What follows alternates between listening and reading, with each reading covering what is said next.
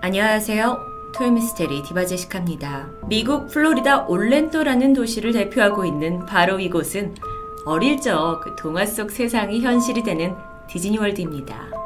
아이든 어른이든 죽기 전 꼭 한번 가보고 싶은 곳으로 꼽히기도 하죠. 저도 아직 안 가봤는데요. 그런데 이곳에서는 이 동심의 환상세계라는 이미지를 유지하기 위해서 일하는 직원들에게 아주 엄격한 규칙을 정해놓는 것으로도 유명합니다.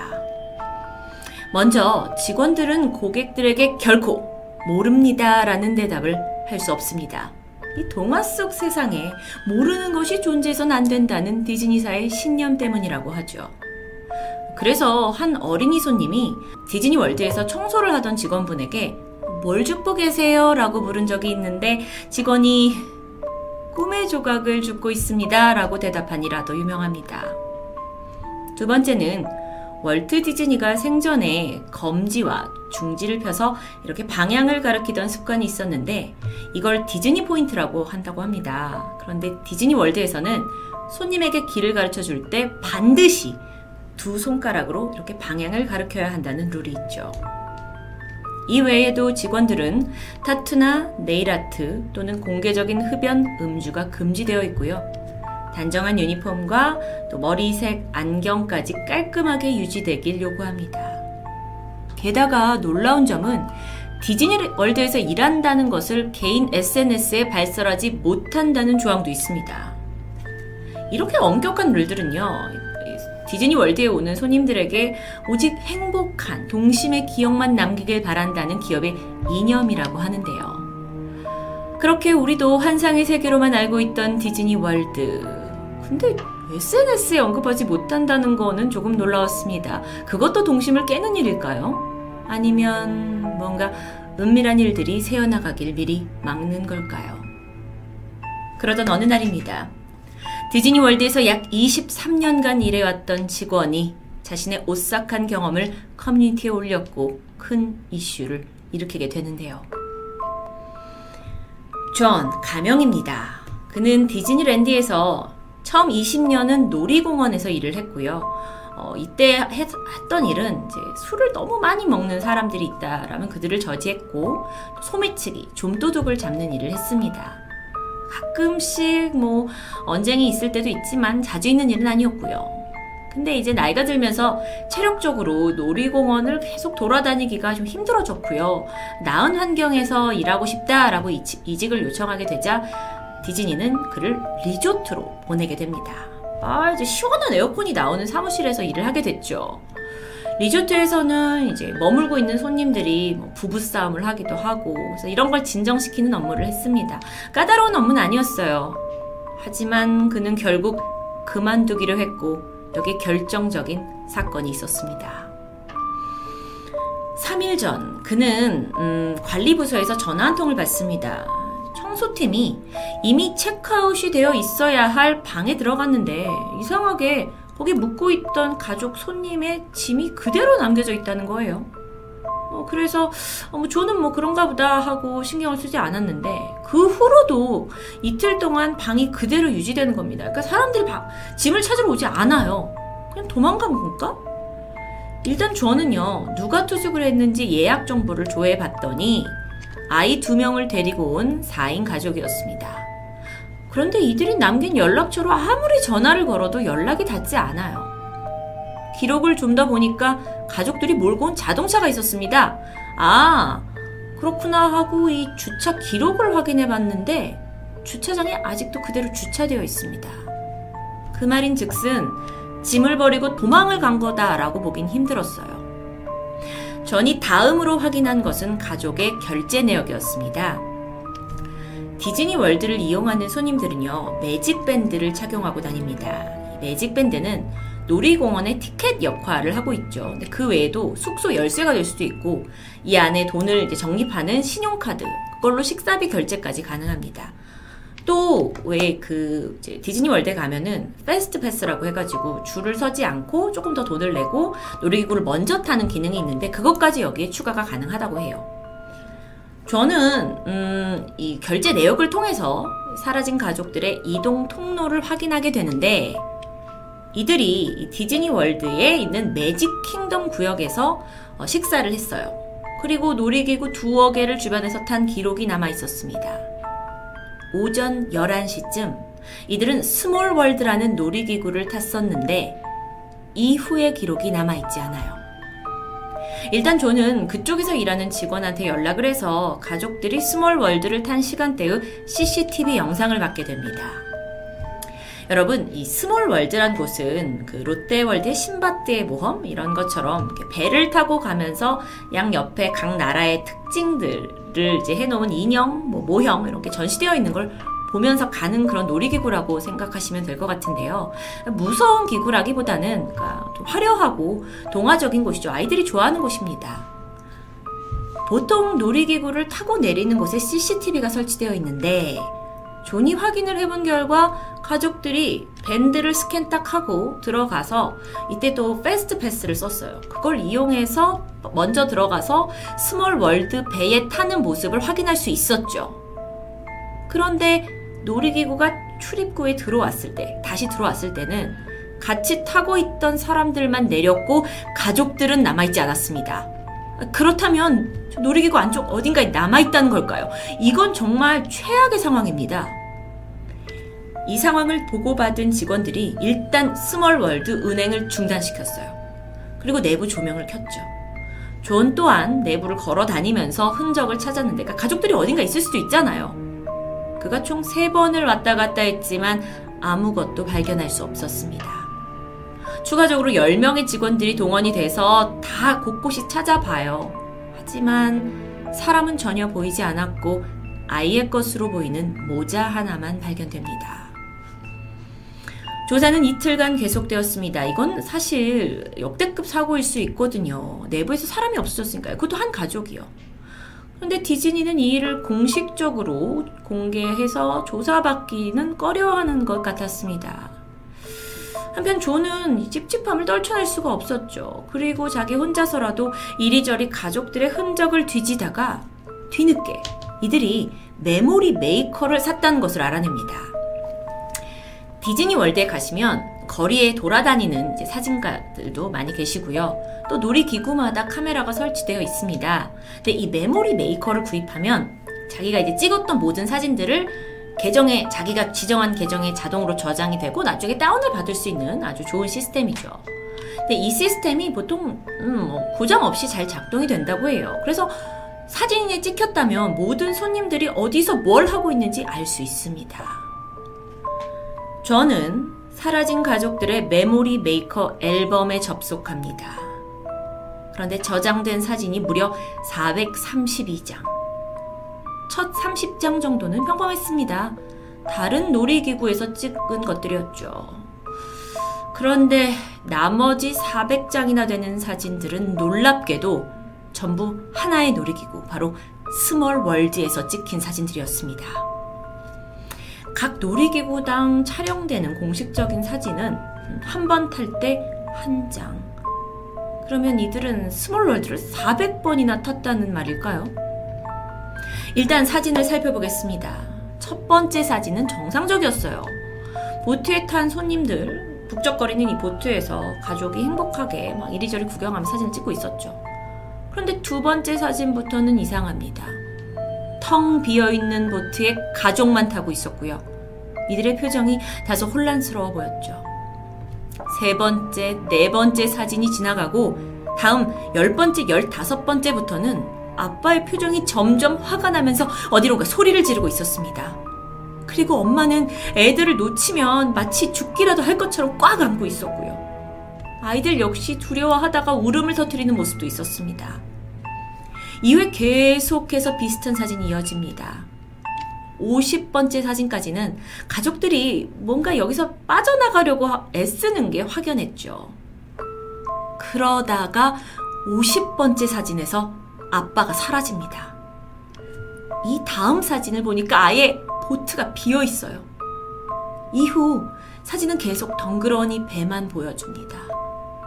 그러다 375번째로 넘어가서 이 사진 이후에는 엄마와 아이들이 다시 찍혀 있어요. 그런데 이상한 게 다른 좌석에 아빠가 약간 고꾸라진 채 앉아있는 모습이 보였습니다. 정신을 잃은 건지 몸에 힘이 없어 보여요. 이 무서운 미스테리한 사진은 계속되었습니다. 400번째 사진으로 막 넘어가게 되니까 엄마와 바로 옆에 붙어 있는 아이가 보입니다. 아이 한 명만 있어요.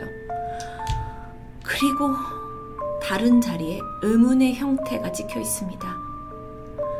어, 사진상에서는 이, 이들이 다 보이지만 엄마와 아이가 그 존재를 인지한 건지는 모르겠습니다. 그런데 사진이 넘어갈수록 엄마와 아이는 전혀 움직이지 않았고요. 창백한 얼굴로 멍하니 앞만 보고 앉아 있을 뿐이었죠. 이 사진들을 한 장 한 장 보던 존이 정말 너무 소름 끼쳤지만 또 다른 이해할 수 없는 사진을 발견합니다. 몇 개의 사진에서 인형, 그러니까 배경에 보이는 인형들이 있어야 할 곳에 없는 겁니다. 그러니까 어떤 섹션이면 뭐 거기가 이제 국가별로 되어 있는데 미국 섹션이면 거기 인형들이 다 배치가 되어 있는데 그게 없어요. 심지어 어떤 사진에는 인형 하나가 가족들과 함께 보트에 타고 있기도 합니다. 저는 정말 너무 떨렸고 더 많은 이제 사진들을 볼 용기가 나지 않았습니다. 그래서 결국 앨범을 닫아버리는데 무심코 앨범 속의 사진의 수를 확인합니다. 열기 전까지만 해도 432장이던 파일은 450장으로 늘어나 있습니다. 얼마 후에 지역 경찰이 도착을 했고 가족들의 실종자들에 대한 조사가 시작됩니다. 그는 자신이 조사한 내용을 경찰에 넘겼고요. 이후 바로 사표를 냈다고 해요. 23년이 넘게 디즈니 월드에서 일한다는 자부심과 사명감이 있었지만 도저히 이게 보고도 믿지 못할 사건을 겪으면서 저는 다시는 이곳에 오고 싶지 않다고 말합니다. 이후에 그는 실종된 가족들에 대한 보도는 들었지만 디즈니 월드와의 연관성에 대한 Small World와의 연관성에 대한 보도는 아니었다고 밝힙니다. 이 글이 커뮤니티에 올라오게 되면서 큰 파장을 일으키게 돼요. 또 다른 나도 디즈니 월드에서 이상한 걸 겪었다라는 경험들이 올라오기 시작한 겁니다. 특히 DPEEZY 공구라는 이용자는요. 디즈니 월드에서 일했던 사람이에요. 그런데 지난 2012년 퇴사하기 직전에 직원용으로 발급된 프리패스와 공짜 티켓을 마음껏 사용하기로 하죠. 그래서 평소에 좋아하던 놀이기구를 타면서 즐기던 중에 Small World에 도착합니다. 그렇게 막 배를 타고 여기저기 보던 그가 유럽 섹션에서 심고 지나가다가 좀 이상한 걸 발견하게 돼요. Small World는 아까 말씀드렸던 대로 여러 가지 국가별 테마로 나눠져 있습니다. 약간 어, 대륙별 테마라고 할까요? 유럽 섹션의 스위스에는 귀여운 알프스 소녀 인형이 있습니다. 그런데 그날만큼은 그 익숙한 인형이 보이지 않는 겁니다. 몇 년간 여기서 일했던 사람이에요. 스몰월드 100번 넘게 탔어요. 인형의 위치 또렷이 기억하고 있습니다. 근데 왜 없지? 대수롭지 않게 넘어갔죠. 그런데 배가 유럽 섹션을 지나 다음 섹션으로 들어가자 이상하게 알프스 소녀 인형이 저쪽에 보입니다. 아, 뭐야. 인형이 왜 여기 있어? 어쨌든 배는 계속해서 앞으로 전진했고 이윽고 또 다른 국가 섹션에 도달하는데 거기서 다시 한번 알프스 소녀 인형이 보였습니다. 소름이 돋았죠.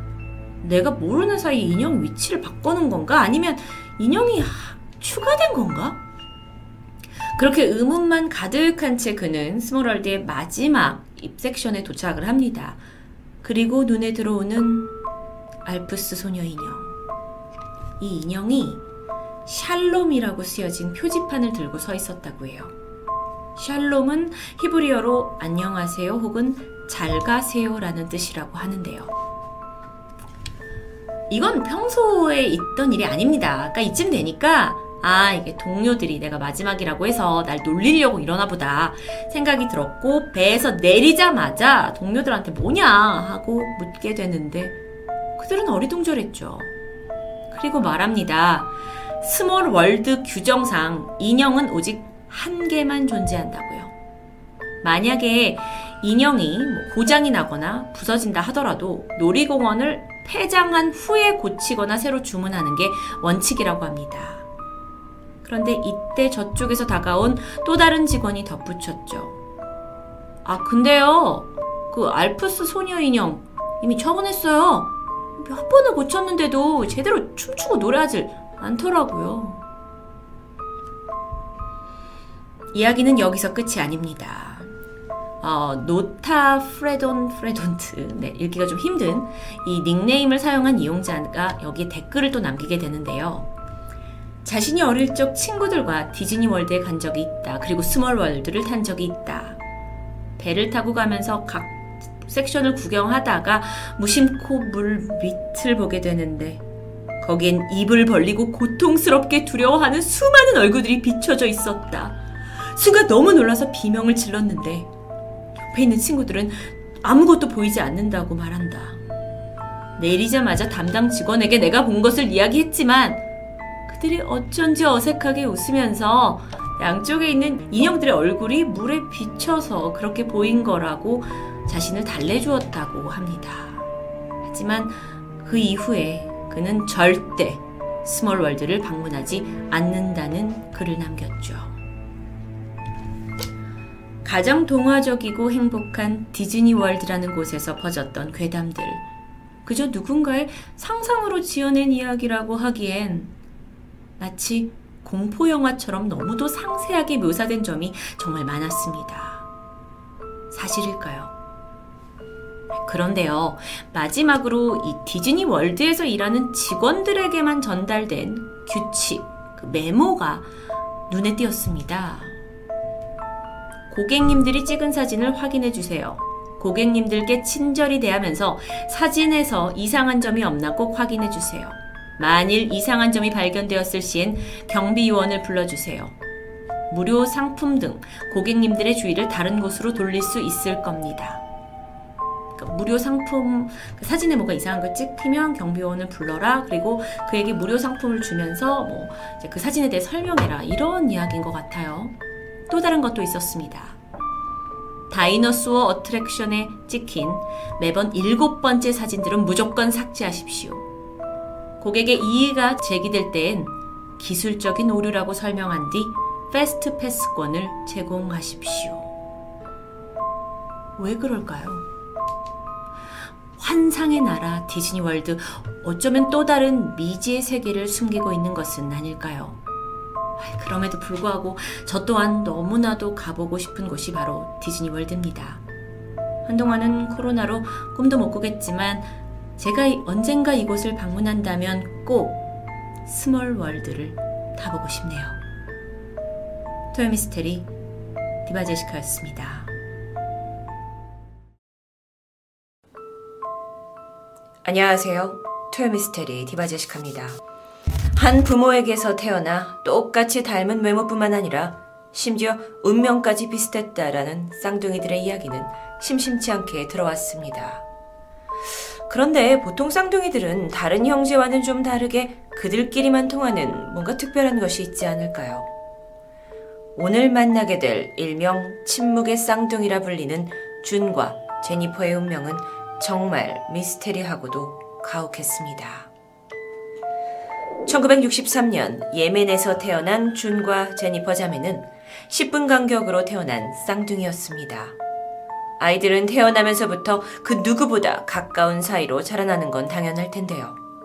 아직 입도 떼지 못하던 시기에 동시에 웃거나 우는 건 다반사였고 점차 커가면서 굳이 서로 말을 하지 않아도 눈빛만 보고도 원하는 이야기를 나눌 만큼 둘의 교감은 특별했습니다. 다만 이 쌍둥이들에게 특이점이 있다면 워낙 둘 사이의 교감이 강렬했던지 서로를 제외한 타인과는 전혀 교류하지 않았다는 부분이었죠.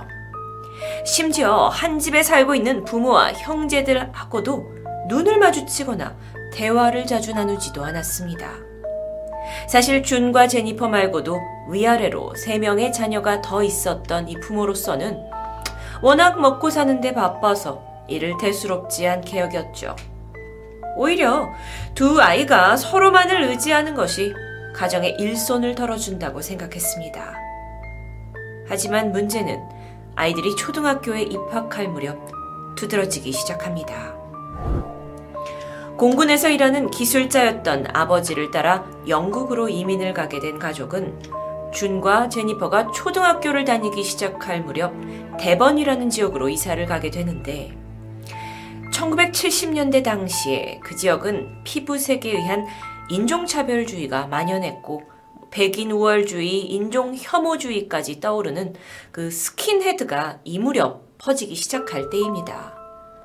그러다 보니 남들보다 조금 어두운 피부색을 가지고 있었던 쌍둥이네 대가족은 이러한 환경에 어쨌든지 적응해 살아남아야 했을 텐데요.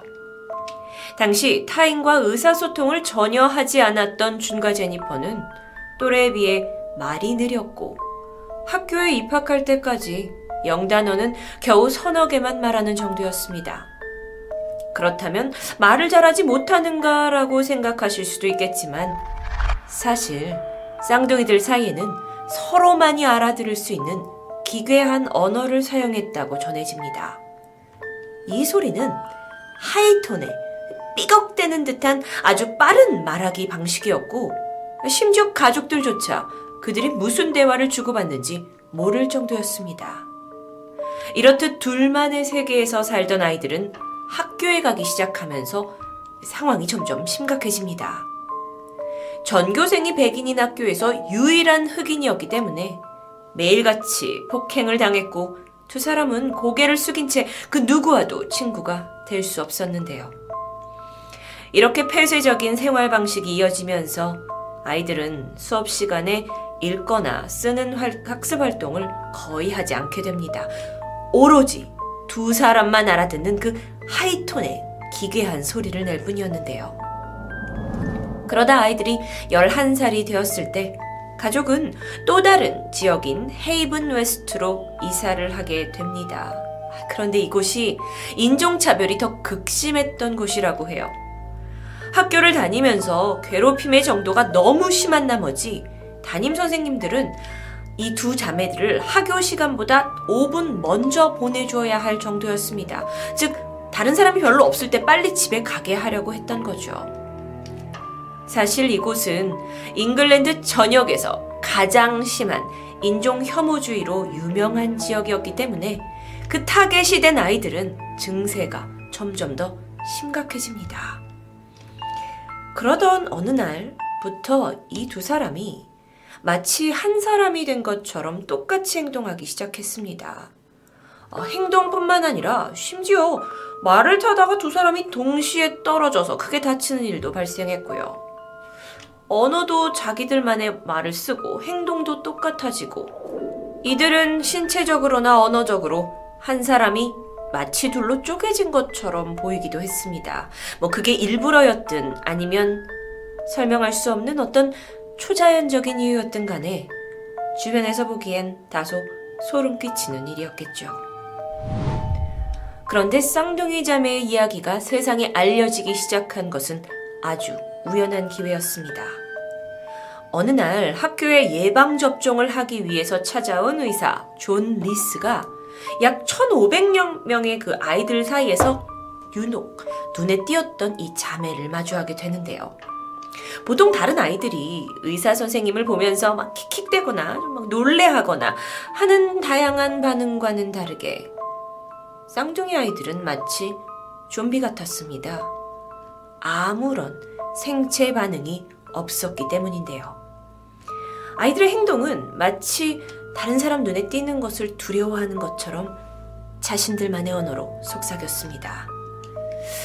이렇게 아이들의 비정상적인 상태는 그 의사 선생님을 통해서 상부에 보고가 되었고 이들은 1977년 2월 언어 교육과 사회화 교육을 위해 스페셜한 교육센터에 보내집니다.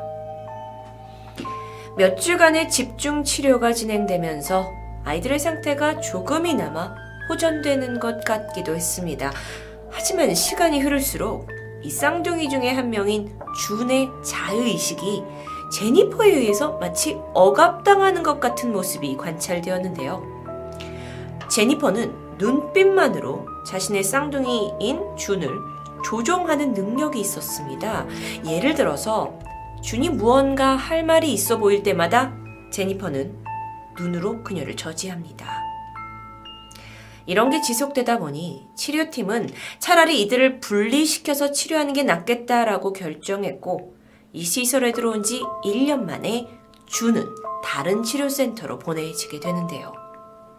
그런데 이곳에서도 준의 상태는 전혀 나아지지 않습니다. 오직 하루에 단 한 번 허락된 제니퍼와의 통화 시간을 제외하고는 아이가 언제나 울고 있거나 넋이 나간 무슨 좀비같이 멍하니 굴었기 때문입니다. 하물며 다른 기관에 있었던 제니퍼의 상황도 크게 다르지 않았습니다. 음식을 거부하기 시작했고 그 어떤 치료법도 통하지 않았는데요. 분리된 쌍둥이들에게서 무기력증을 동반한 조현병 증세가 나타나기 시작하자 의료진은 결국 준을 제니퍼에게 돌려보내기로 결정합니다. 이제 쌍둥이는 같이 하기 시작합니다. 그간 치료를 통해서 유일한 성과라고 한다면 똑같이 행동하고 모든 게 좀 같아 보였던 이 쌍둥이들 사이에 차이점이 있었다라는 건데요. 제니퍼가 준을 심리적으로 제압한다라는 부분. 여기서 제니퍼는 준보다 약 10분 늦게 태어난 동생이었습니다. 그러기 때문에 자신을 동생이란 이유로 부모가 덜 사랑하고 선생님들도 덜 좋아하고 관심 보여준다고 생각했던 것 같은데요. 그래서 그녀는 언니인 준이 자신과 완전히 똑같기를 바랬던 것 같습니다. 그런데 반면 준의 생각은 달랐습니다. 시간이 흐를수록 준은 자신이 더 예쁘고 똑똑하기를 원했고 제니퍼와는 다른 사람이기를 원하는 욕망을 드러내기 시작했던 거죠. 16세가 되어서 이제 치료를 마치고 집으로 돌아온 쌍둥이 자매는 이후 방에만 갇혀 시간을 보냅니다. 이 방 안에는 인형을 가득 채워놓고 자기만의 공간을 만들었어요. 그리고 쌍둥이들, 이 두 사람만의 삶을 이어갑니다. 가족 중에 누구와도 마주치고 싶어 하지 않아 했고요. 심지어 TV가 보고 싶으면 메모를 씁니다. 8시에 퀴즈쇼가 보고 싶으니 문을 열어놔 주세요. 이렇게 노트를 남겨서 가족들이 그들의 요구대로 TV를 켜두면 아이들은 멀리 복도에 앉아서 둘이 꼭 붙어서 TV를 봤다고 전해집니다. 이렇게 고립된 생활이 시간이 점점 지나자 어느 날부터인가 자매는 글쓰기에 집착하기 시작했습니다. 처음에는 둘이서 쓰는 소설과 뭐 다이어리로 시작했지만 점점 유명한 소설가가 되고 싶다라는 꿈으로 이어졌는데요.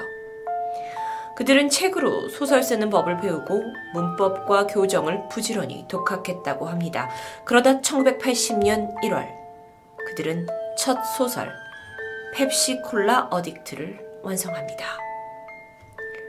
둘만의 세상에 갇혀 지냈던 이 10대 자매의 소설 내용을 열어보니 범죄와 범행이 가득하고 다소 선정적이기까지 했습니다.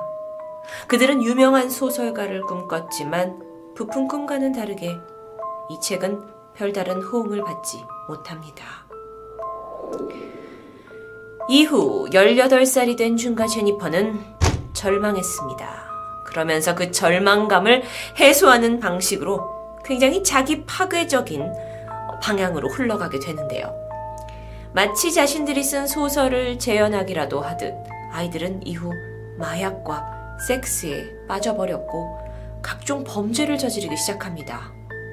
사람들이 뜸한 곳에서 길가에 창문을 깨뜨리고 도망쳤고요. 상점에 들어가서 닥치는 대로 물건을 훔쳐서 나오기도 했고요. 심지어 몰래 건물에 불을 지르고 도주하기도 했습니다. 1981년 11월 8일 한 대학의 유리창을 깨는 소리에 경찰이 출동했고 이 자매가 방화를 했다라는 것을 목격하고는 자매는 현장에서 검거됩니다. 10대의 부푼 꿈 소설이 실패한 후에 약 5주 동안 일어난 16건의 도둑질, 강도, 방화로 인해 결국 유죄 판결을 받게 된 자매들은 정신 감정을 거친 후에 사이코패스 진단을 받게 됩니다. 이후에 아이들은 엄격하기로 악명 높은 브로드모어 정신병원에 감금되는데 이곳에서 두 사람의 행동은 정말 더 이상해지기 시작합니다. 자매는 돌연 서로를 정말 극도로 증오하는 듯 행동했고요. 죽일 듯이 서로에게 폭력을 행사합니다. 그러니까 그동안에 막 정말 두만, 둘만 살아남겠다 하는 것과는 너무도 다른 양상이었죠. 아, 뿐만 아니라 한 명이 막 폭식을 하는 날, 다른 한 명은 아예 굶어버리는 정말 둘 사이에 이해할 수 없는 일들이 번갈아 가며 일어나기 시작합니다. 게다가 주는 반복적으로 공, 간호사들을 공격하기 시작했고요. 제니퍼는 끊임없이 자살을 시도합니다. 그런데 무엇보다도 이 병원 관계자들을 소름 끼치게 했던 것은 자매가 똑같은 자세로 똑같이 무표정하게 굳은 얼굴로 병원 곳곳에 서 있는 모습이 수시로 관찰되었다는 점입니다. 이렇듯 여러 사건이 반복되며 11년의 시간이 흘렀고 쌍둥이들은 꾸준한 약물과 상담 치료를 통해 상태가 호전되면서 좀 더 편안한 병원으로 이전되기로 결정합니다. 하지만 그 이동이 있기 9일 전 제니퍼는 음, 그동안에 이 쌍둥이 자매들과 교류를 하면서 인터뷰를 해왔던 기자 마조리에게 이렇게 말하게 되죠. 난 죽을 거예요. 사실 지난 몇 년간 이 자매의 유일한 친구라고 할 수 있던 마조리.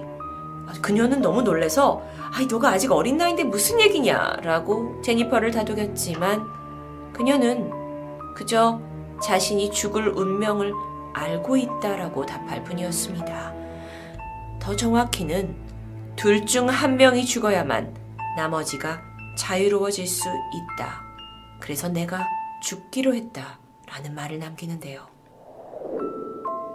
1993년 3월, 브로드모어 정신병원을 떠나는 버스가 출발하기 10분 전입니다. 쌍둥이 중 제니퍼는 기도를 하게 되는데요. 마침내 이곳을 나가게 해줘서 감사하다라는 기도였습니다. 이후 그녀는 버스에 올라탔고 옆에 있던 준의 어깨에 얼굴을 떨어뜨립니다. 얼핏 보면 잠에 든 것처럼 보였지만 눈은 그대로 뜨고 있는 상태였습니다. 하지만 시간이 지나 새 병원에 도착했을 때 제니퍼는 정상적인 상태로 돌아오지 않습니다. 다급히 병원에 실려간 그녀는 그대로 죽음을 맞이합니다. 놀랍게도 사망 원인은 자연사였습니다. 보고서에 따르면 그녀의 심장은 어떤 원인으로 인해서 급성 심근염을 일으킨 것으로 보이지만 부검을 통해서도 정확한 이유는 알 수 없었다고 하는데요. 그런데 여기서 또 한 가지 놀라운 점은 제니퍼의 사망과 동시에 준이 갑자기 정상인처럼 되었다는 점입니다.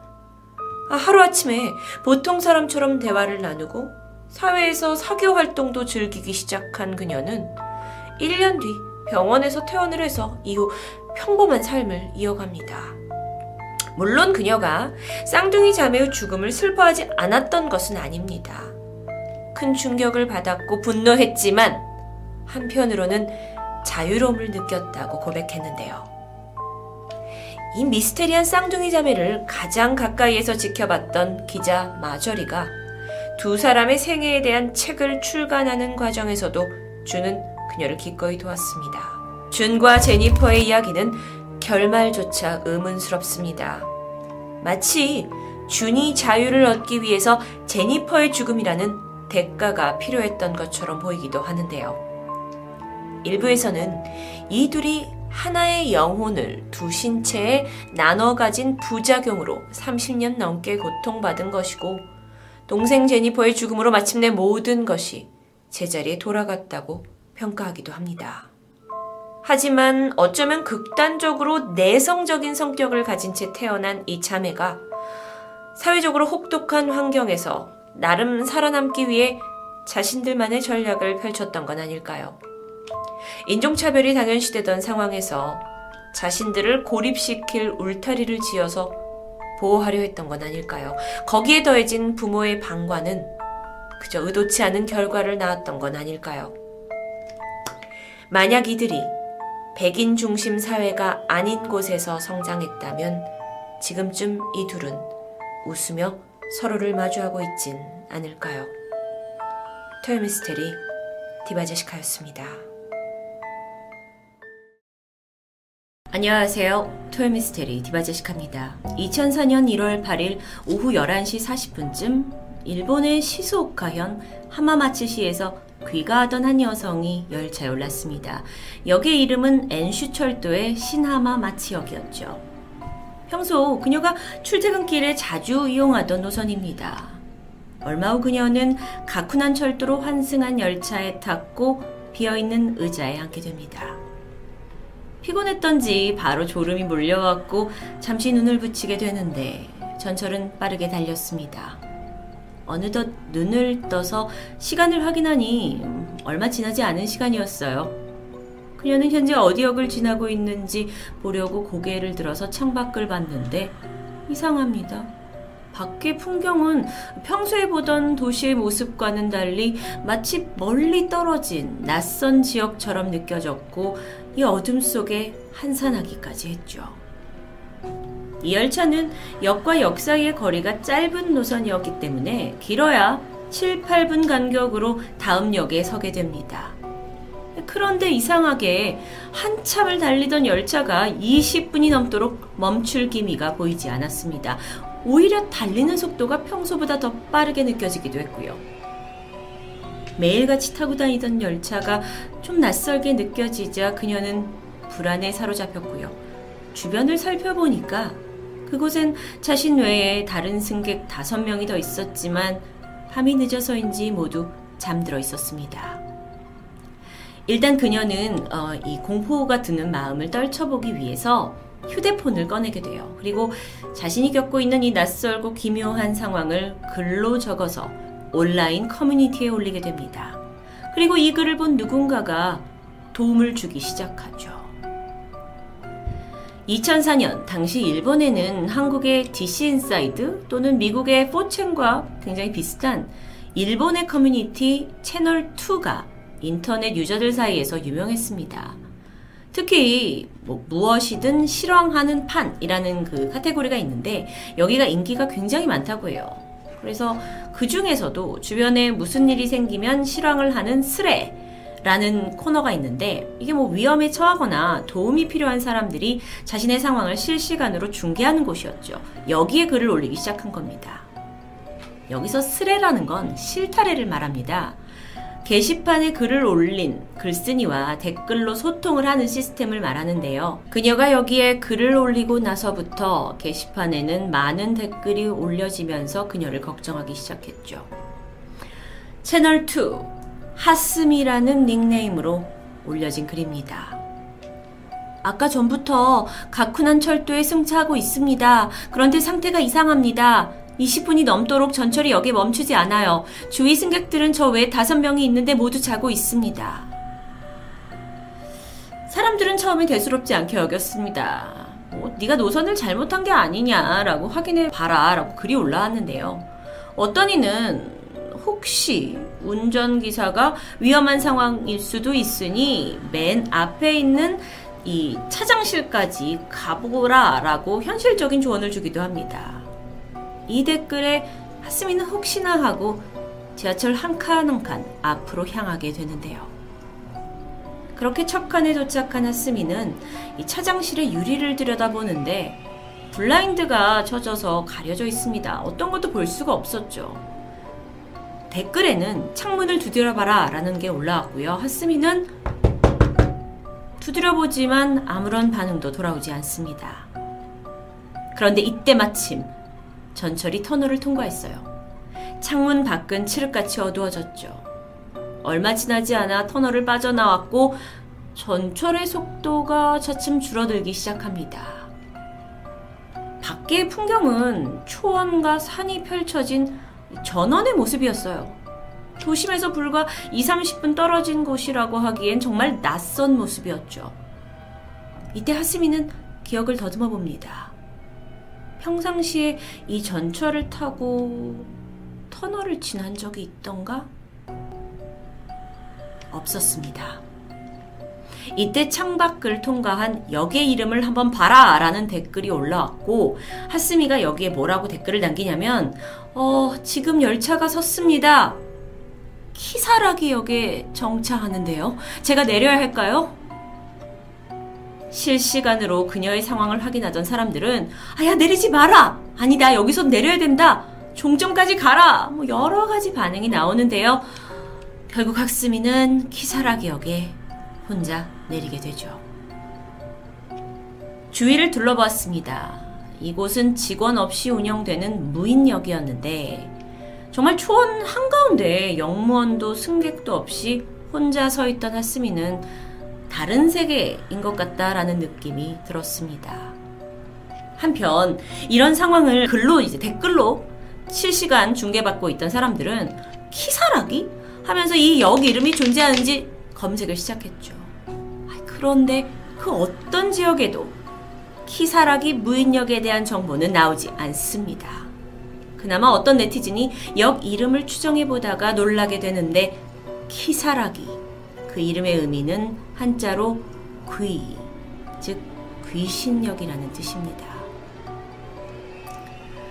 사실 이게 실제로 존재한다 해도 이름 자체가 너무도 불쾌하기 때문에 몇몇 사람들은 이제 아예 믿지 않기 시작하죠. 하스미가 이거 게임을 너무 많이 해가지고 현실 세계를 착각한 거 아니냐라는 농담도 남깁니다. 하지만 이 댓글에 다시 하스미가 말도 안 된다. 난 지금 너무 무섭다. 라고 부정하는데요.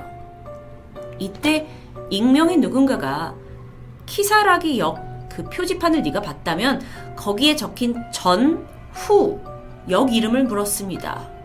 아, 아무리 여기가 이상한 곳이라 해도 분명 있어야 할 정보죠. 하지만 없었습니다. 하스미는 다시 휴대폰에 GPS를 켜서 자신의 위치를 검색하게 되는데 분명 인터넷 신호는 정상이에요. 하지만 GPS는 고장이라도 난 듯 작동하지 않았죠. 위치가 검색되지 않아요. 라고 말하자 사람들은 그러면 주변에 뭐 건물이나 간판 이름을 좀 대봐라 라고 말했습니다. 하스미가 주변을 봤지만 어떤 것도 없었죠. 시간은 이미 많이 지났고 막차도 끊겨질 시간입니다. 하스미는 역에서 나와서 택시를 찾아보려 했지만 너무도 고요한 역 근처에서 결코 쉬운 일은 아니었죠. 댓글에서 사람들은 야 일단 부모님한테 연락하세요 하면서 한편으로 선로를 따라가 봐라. 언젠가 그러다가 차가 이제 다니는 곳에 도착을 하면 택시를 잡을 수 있지 않냐? 라고 조언합니다. 일단 이곳을 빨리 벗어나고 싶었던 하스미는 그들의 말대로 선로를 따라 걷기 시작하는데요. 선로 옆에 돌. 이게 힐을 신고 있는 히스미에게는 여간 걷기 힘든 곳이었습니다. 조금 걷다가 결국 힐이 부러져서 넘어졌고 제대로 걷기조차 힘든 상황이 되죠. 그녀는 경찰에 전화를 걸었습니다. 상황을 설명했죠. 나는 키사락이 여기에 있다. 하지만 경찰은 되려 화를 냅니다. 아니, 장난치지 마세요! 그런 여기 없다는 겁니다. 하스미는 얼떨결에 자기가 사과를 하고는 전화를 끊게 되는데 점점 무서워졌습니다. 도대체 그녀는 어디에 있는 걸까요? 그런데 바로 그때 북을 치는 소리와 종소리가 들렸습니다. 들고 있던 핸드폰 속이 게시판에선 난리가 났어요. 길을 잃었을 땐 일단 처음 장소로 돌아가는 게 최고다! 라는 글이 올라왔지만 너무도 무서웠던 이 하스미는 역을 향해서 뒤를 돌아볼 용기조차 나지 않았습니다. 소리가 나니까요. 그 순간 위험하니까 선로에서 걸으면 안 돼요. 라는 사람의 소리가 들렸습니다. 어? 영무원인가?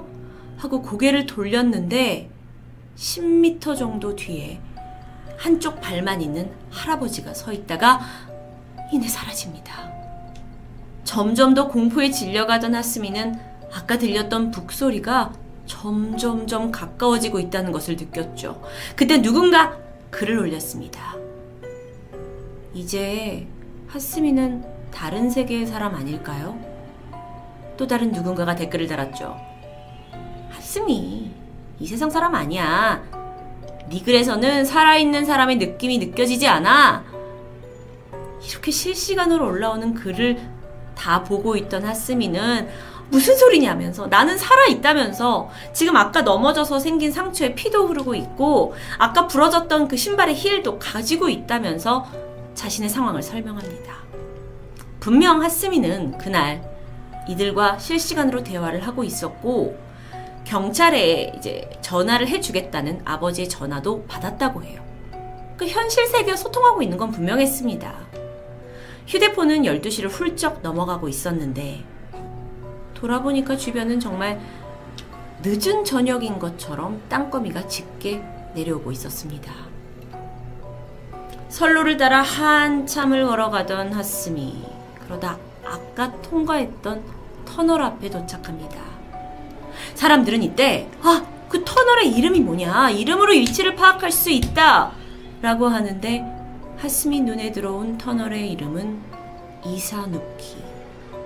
그녀는 용기를 내어 어두운 터널 안으로 들어갔고 이윽고 터널의 끝에 다다릅니다. 어둠 속에서 터널 밖에 불빛이 보여요. 작은 희망처럼 느껴졌죠. 그런데 그곳에 누군가 서 있는 듯 했습니다. 하스미는 사람 형체를 보자마자 안도했고 이 게시판에다가 지금 누군가를 내가 봤다라고 상황을 중계합니다. 그런데 사람들은 이거 이상하지 않냐? 그런 곳에 사람이 어떻게 있을 수 있냐? 어? 걱정을 했는데요. 하스미는 이미 그 남자를 따라가고 있었습니다. 하스미에게 그가 다음 역까지 가면 비즈니스 호텔이 있다고 해요. 그러면서 차로 데려다 주겠다고 했는데 하스미도 물었죠. 그 역이 어딘데요? 남자는 희나역이라고 대답했습니다. 희나역은 익숙한 곳입니다. 다른 철도에 있는 분명히 존재하는 노선이기 때문이죠. 여기랑 가까운 곳은 아닌 것 같은데 일단 누군가와 함께 있다는 것 그리고 여기를 벗어난다는 것조차 너무도 이제 안도가 들었기 때문에 그녀는 무작정 그의 차에 오르게 됩니다. 낯선 곳에서 낯선 사람의 차를 얻어 탄 하스미 그런데 차가 점점 더 깊은 산속으로 들어가고 있는 것 같은 기분이 들었어요. 아무리 기다려도 민가는 전혀 보이지 않았고요. 심지어 차를 세워둘 만한 장소도 보이지 않습니다. 하심이에겐 점점 두려움이 엄습했죠. 더군다나 운전석에 낯선 사람은 아까부터 뭐라고 혼잣말을 중얼거리는 듯 했어요. 그런데 여기서 더 큰 문제도 있습니다. 휴대폰의 배터리가 거의 바닥이 났다는 거죠. 그동안 자신의 상황을 커뮤니티에 알리면서 나름 안도했었는데 휴대폰이 꺼진다면 무슨 일이 생겨도 알릴 방법이 없습니다. 같은 시각 사람들은 난리가 났죠. 납치되는 거 아니냐? 걱정을 하고 있는데 이때 글이 올라옵니다. 상황이 이상해요. 틈을 타서 도망가려고 합니다. 위험한 상황을 대비해서 배터리를 아껴야 되기 때문에 스레는 여기서 마칠게요. 그녀의 마지막 글이었습니다. 이날 상당히 많은 사람들이 실황스레 참여했습니다. 하스미의 마지막 글이 올라오고 나서 키사라기 역에서 길을 잃은 그녀의 이야기는 일본 내 큰 관심을 불러일으켰죠. 궁금증이 점점 증폭이 됩니다. 키사라기 역은 존재하지 않는 곳이기 때문이죠. 하지만 그때 이후 하스미의 글은 전혀 보이지 않았고 지금까지도 소식은 없습니다. 한국에서도 꽤 잘 알려진 키사라 기역 괴담은 일본의 유명 커뮤니티에서 시작된 이래 후지하쿠역, 야미역, 카타스역, 네노쿠니역에서 내린 또 다른 사람들의 경험담이 등장하기도 했습니다. 그런데 각각의 역 이름을 풀이해보자면 저승역, 고전 역사책에 등장하는 다른 차원의 세계 이름. 뭐 이름들이 다들 기이했던 거죠. 누군가 그냥 만들어낸 걸까요? 키사라 기역 괴담은 일본 내에서 상당히 유명합니다. 이젠 하나의 도시 전설처럼 자리 잡았고 최근엔 이걸 주제로 공포 게임까지 등장했을 정도죠. 잠깐만요. 이게 거짓이라고 하기에 일단 의심스러운 점이 있습니다. 하스미를 데려간 그 낯선 사람이 말했던 히나역. 여긴 가쿠난선이 지나는 무인역인데 하스미가 아, 신하마마치역이 아닌 하마마 마치역에서 탑승해서 다른 곳으로 환승해야만 갈 수 있는 정말 엉뚱한 역 이름입니다. 그러니까 하스미가 있던 역에서는 1시간이 넘는 거리를 이동해야 할 만큼 먼 곳이었죠. 두 철도가 지나는 어떤 곳에도 키사라기 역은 없습니다. 그래서 여전히 이 역의 위치는 미스테리로 남아있죠. 혹시 하스미가 있던 그 시간이 현실 세계의 시간과 달랐던 건 아닐까요? 키사라기 역에서 결국 영영 돌아오지 못한 그녀. 어떤 이들은 하스미가 평행 세계로 간 거라고 말합니다. 우리가 사는 세계와 완전히 다른 세계인 곳으로 그녀가 열차에 우연히 올라타면서 옮겨졌다고 말하죠. 휴대전화가 인터넷 전화는 되는데 GPS가 작동하지 않는다? 이게 바로 그 이유이다라고 설명합니다. 또 다른 어떤 이들은 하스미가 잠깐 잠든 사이 무슨 이유에서인지 그녀는 사망했고 그녀가 도착한 키사라기역은 저승으로 가는 정류장이다. 선로를 걷고 있는 하스미를 위험하니 돌아오라라고 소리친 할아버지는 하스미의 조상이나 사후세계 귀신이다라고 해석합니다. 결정적으로 터널이라는 건 저승세계로 가는 길목을 상징할 수도 있고 터널 끝에서 죽음의 길을 통과한 하스미를 기다리고 있던 사자가 그녀를 태워서 데려갔다 라는 해석인데요. 글쎄요. 기사라기역 괴담 많은 분들이 저의 댓글, 저의 영상 댓글에 요청해 주셨던 괴담입니다. 괴담은 늘 쉽게 믿을 수 없지만 또 그다, 그냥 관가할 수도 없는 아주 미스테리한 이야기죠. 토요미스테리 디바제식합니다. 안녕하세요. 토요미스테리 디바제식합니다. 1991년 미국에서 상영된 양들의 침묵이란 영화 알고 계신가요? 이 공포 영화는 연쇄 살인범이 사람 가죽 즉 인피로 만든 옷을 입는다는 설정이 들어 있었습니다. 끔찍했죠. 그 외에도 15세기, 16세기 고대 로마에서는 극악무도한 사형수들의 피부를 벗겨서 범죄를 기록하는 책의 표지를 만들었다는 기록이 있었는데요. 실제로 DNA 조사 결과 17건의 책이 모두 인간의 가죽임이 밝혀집니다. 그렇다면 이런 이야기들은 모두 서구권에서만 존재하는 이야기일까요? 그렇지 않습니다. 멀고도 가까운 나라 일본에서는 죽은 사람의 피부로 만든다는 인형이 전해집니다. 19세기 일본의 지역 영주들이 명령을 하게 돼요. 인피 인형을 제작해라.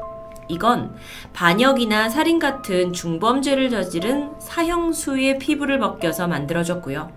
영주들이 이걸 마치 트로피처럼 소장했다고 하는데요. 그러던 어느 날 영주들이 하나씩 사망하게 되고 이게 인피인형의 저주라는 유명한 괴담이 남아 있습니다. 하지만 결국에 이 스토리는 사람들의 이목을 끌기 위해 기자들이 만들어낸 작품이라는 게 밝혀지죠. 지금 보시는 이 인형들은 사실 구체관절 인형이라고 불리는 건데 일본에서는 명성이 아주 높은 인형 작가 호이 요시코의 작품이었습니다.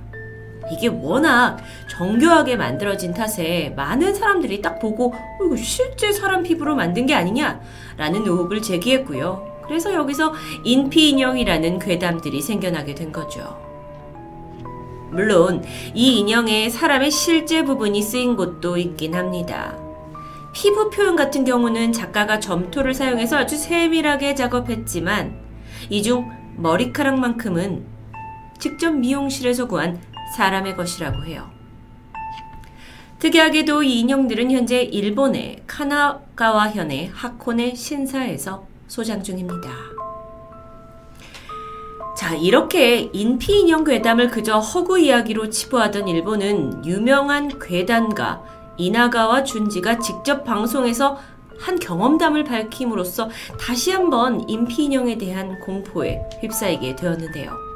그 이야기는 지난 1978년 6월 이나가와 준지가 한 방송국에서 진행된 심야 라디오에서 늦게까지 남아 녹음을 하던 날이었습니다.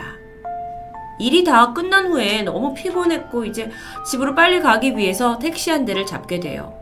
근데 방송국에서 집까지의 거리가 상당히 있었다고 합니다. 그래서 잠시 차에 올라 눈을 붙이게 되는데 택시가 한참이나 고속도로를 달리던 와중이었습니다. 그런데 이때 이나가와 준지가 무심코 눈을 떠는데 순간 눈앞으로 하얀 물체가 스쳐 지나가는 게 보였던 거예요.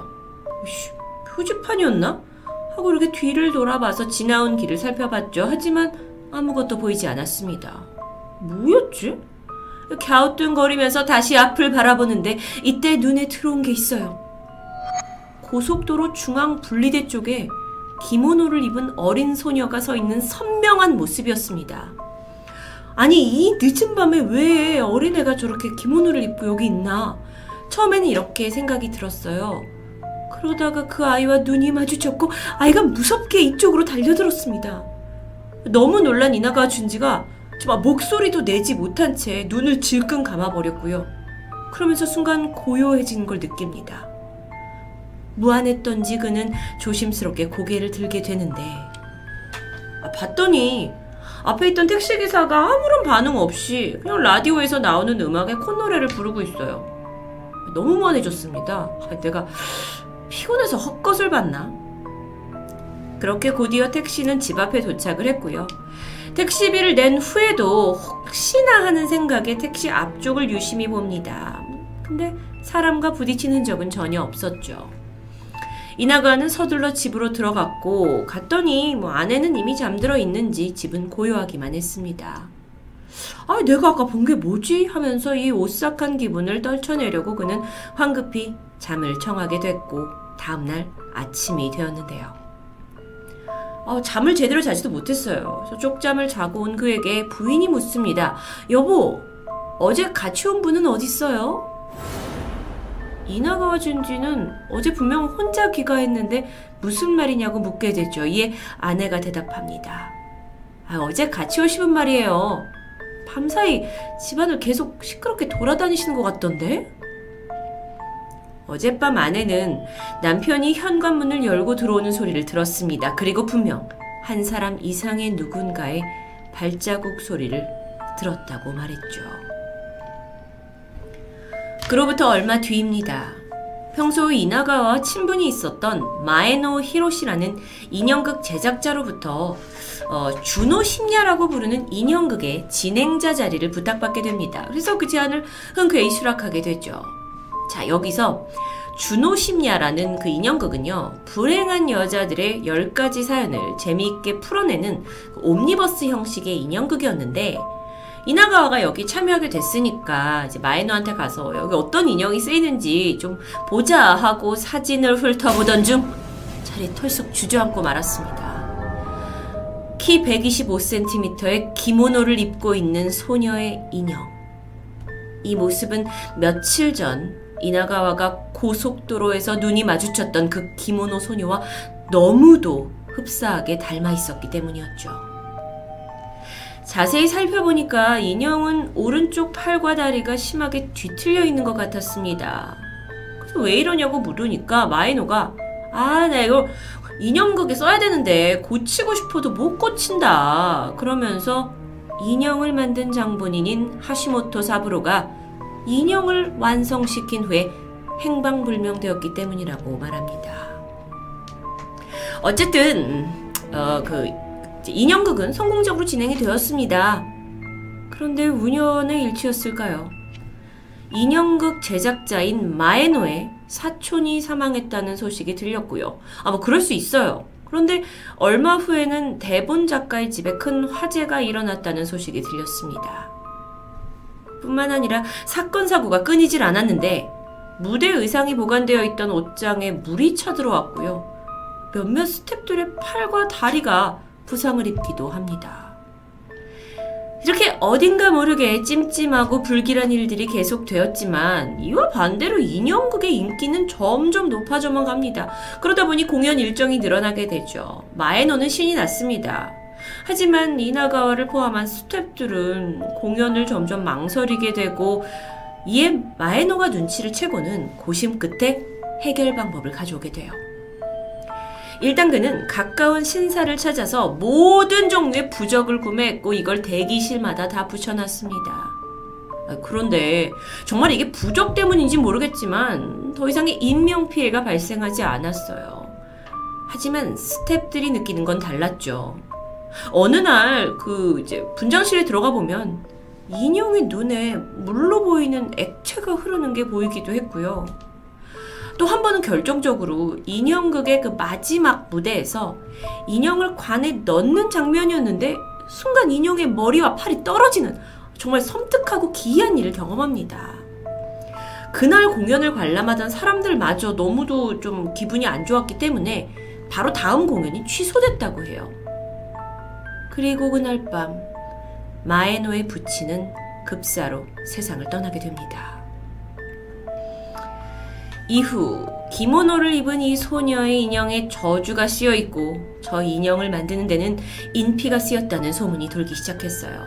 이 소문이 근데 쉽게 잠잠해지지 않았다고 합니다. 그러다 보니 결국 일본의 한 TV 프로그램에서 이 사실을 팔지겠다 하면서 프로그램을 기획하게 되는데요. 방송국은 사실 이 인형극을 성공시키기 위해서 마에노와 이 이나가와가 거짓으로 소문을 낸 것이라고 생각했습니다. 그러면서 우리가 직접 인형을 관찰해보겠다라고 취재 요청을 하게 돼요.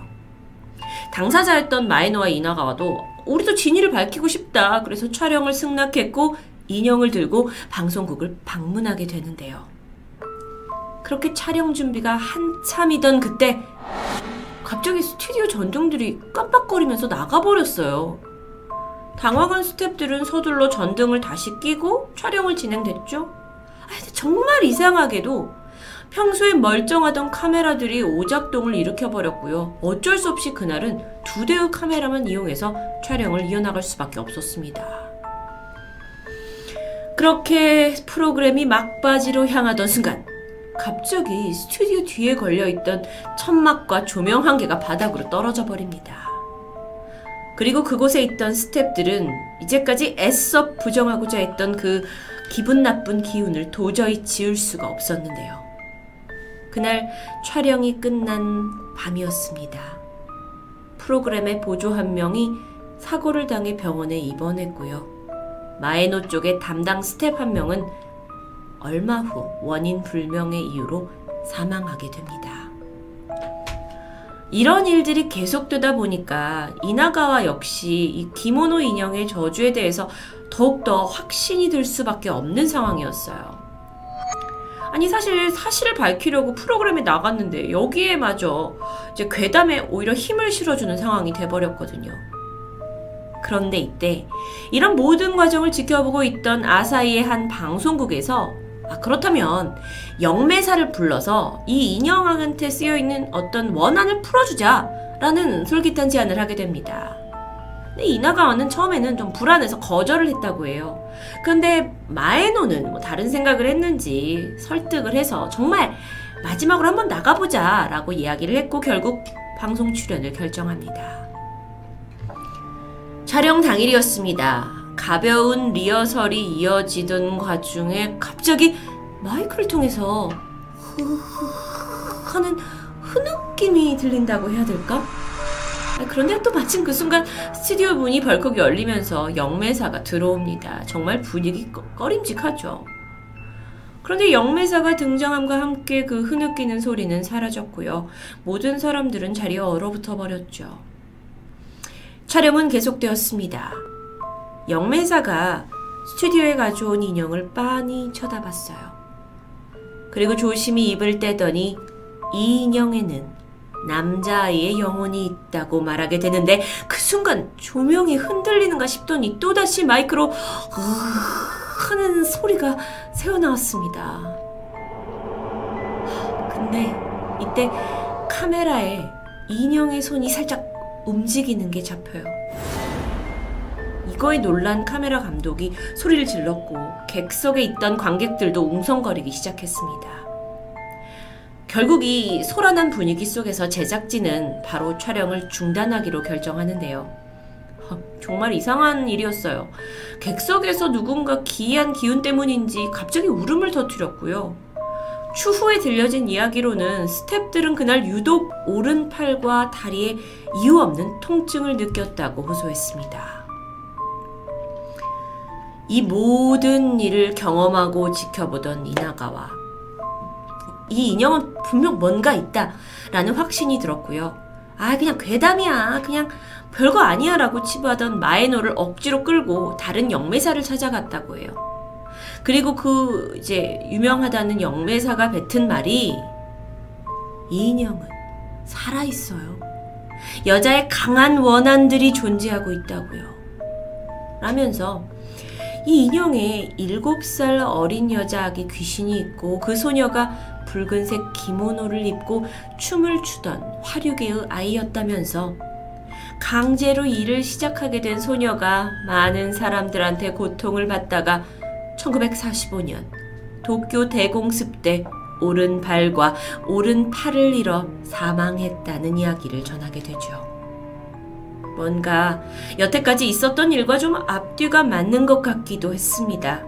어쨌든 정신을 차린 이나가는 이제 더 이상 이 인형으로 인해 피해 입는 사람이 없었으면 좋겠다고 사정하게 되는데 이때 고민하던 영매가 그렇다면 자신이 직접 이 인형을 시골에 절로 보내서 봉인하겠다고 말합니다. 그렇게 사건이 마무리되나 싶었죠. 하지만 3일 후 영매가 돌연 사망하게 되었고 이후 인형의 행방은 아무도 알 수 없게 되었습니다.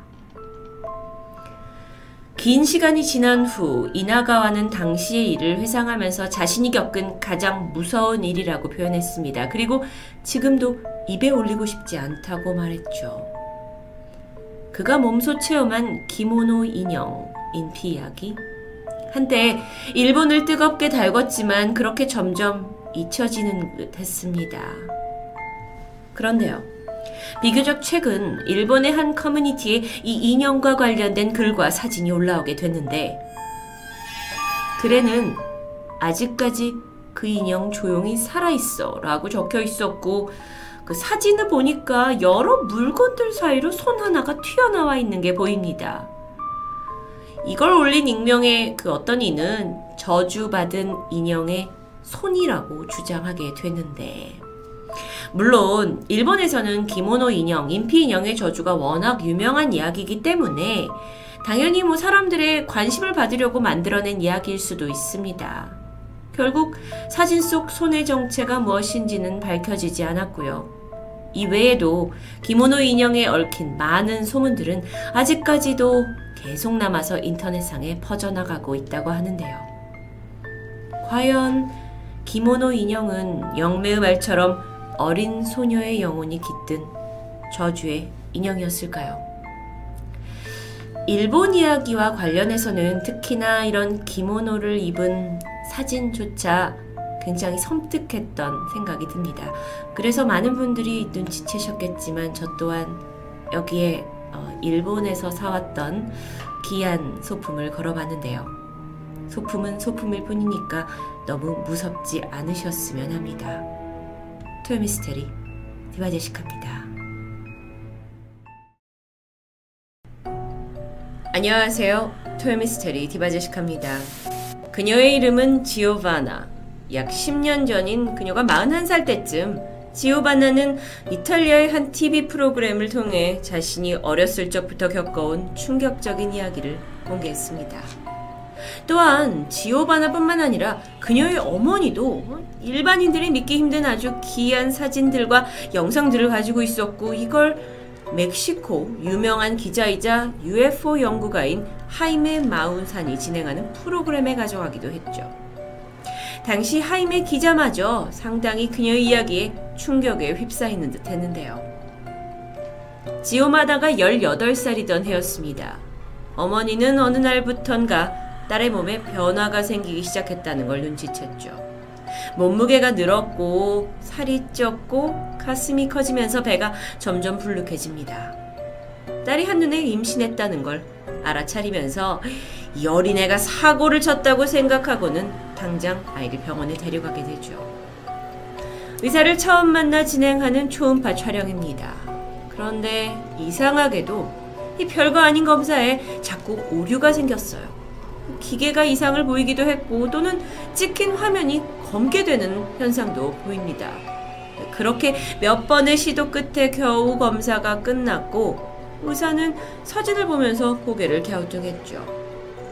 그가 내린 첫 진단은 어머님, 지오바나는 임신한 게 아닙니다. 라고 했어요. 그런데 뭔가 확신하지 못하는 듯한 모습이었죠. 사실 그는 초음파를 통해 아기 심장 박동과 비슷한 어떤 진동을 느끼긴 했지만 정작 자궁 속의 아기는 보이지 않았던 겁니다. 아, 부모로서는 그럼 왜 우리 딸의 배가 저렇게 불러오는 것이냐라고 묻게 되는데 의사가 조용히 초음파 사진을 건네면서 말하죠. 따님의 몸속에 전자칩 같은 게 있는 것 같아요. 그런데 이상한 건 이게 장기 깊숙이 있다는 겁니다. 이건 과학적으로 설명하긴 어려운데 그 칩이 어떻게 들어갔는지도 모르겠지만 빼내는 것도 불가능해 보입니다. 부모는 도저히 상황을 이해할 수 없었습니다. 아니요, 어떻게 딸 몸에 전자칩이 있다라는 건지. 결국은 어렵게 지오바나에게 이 사실에 대해서 말을 해주는데 이 얘기에 딸이 아, 그거 아, 아무렇지도 않은 듯 이 칩의 존재를 알고 있었다고 말하는데요. 그리고 나서 그녀가 내뱉은 이야기는 실로 충격적입니다. 엄마, 나 어렸을 때 납치당했던 거 기억하지? 딸은 어렸을 적부터 자신이 외계인에게 납치당했다는 것을 자연스럽게 받아들이고 있었는데요.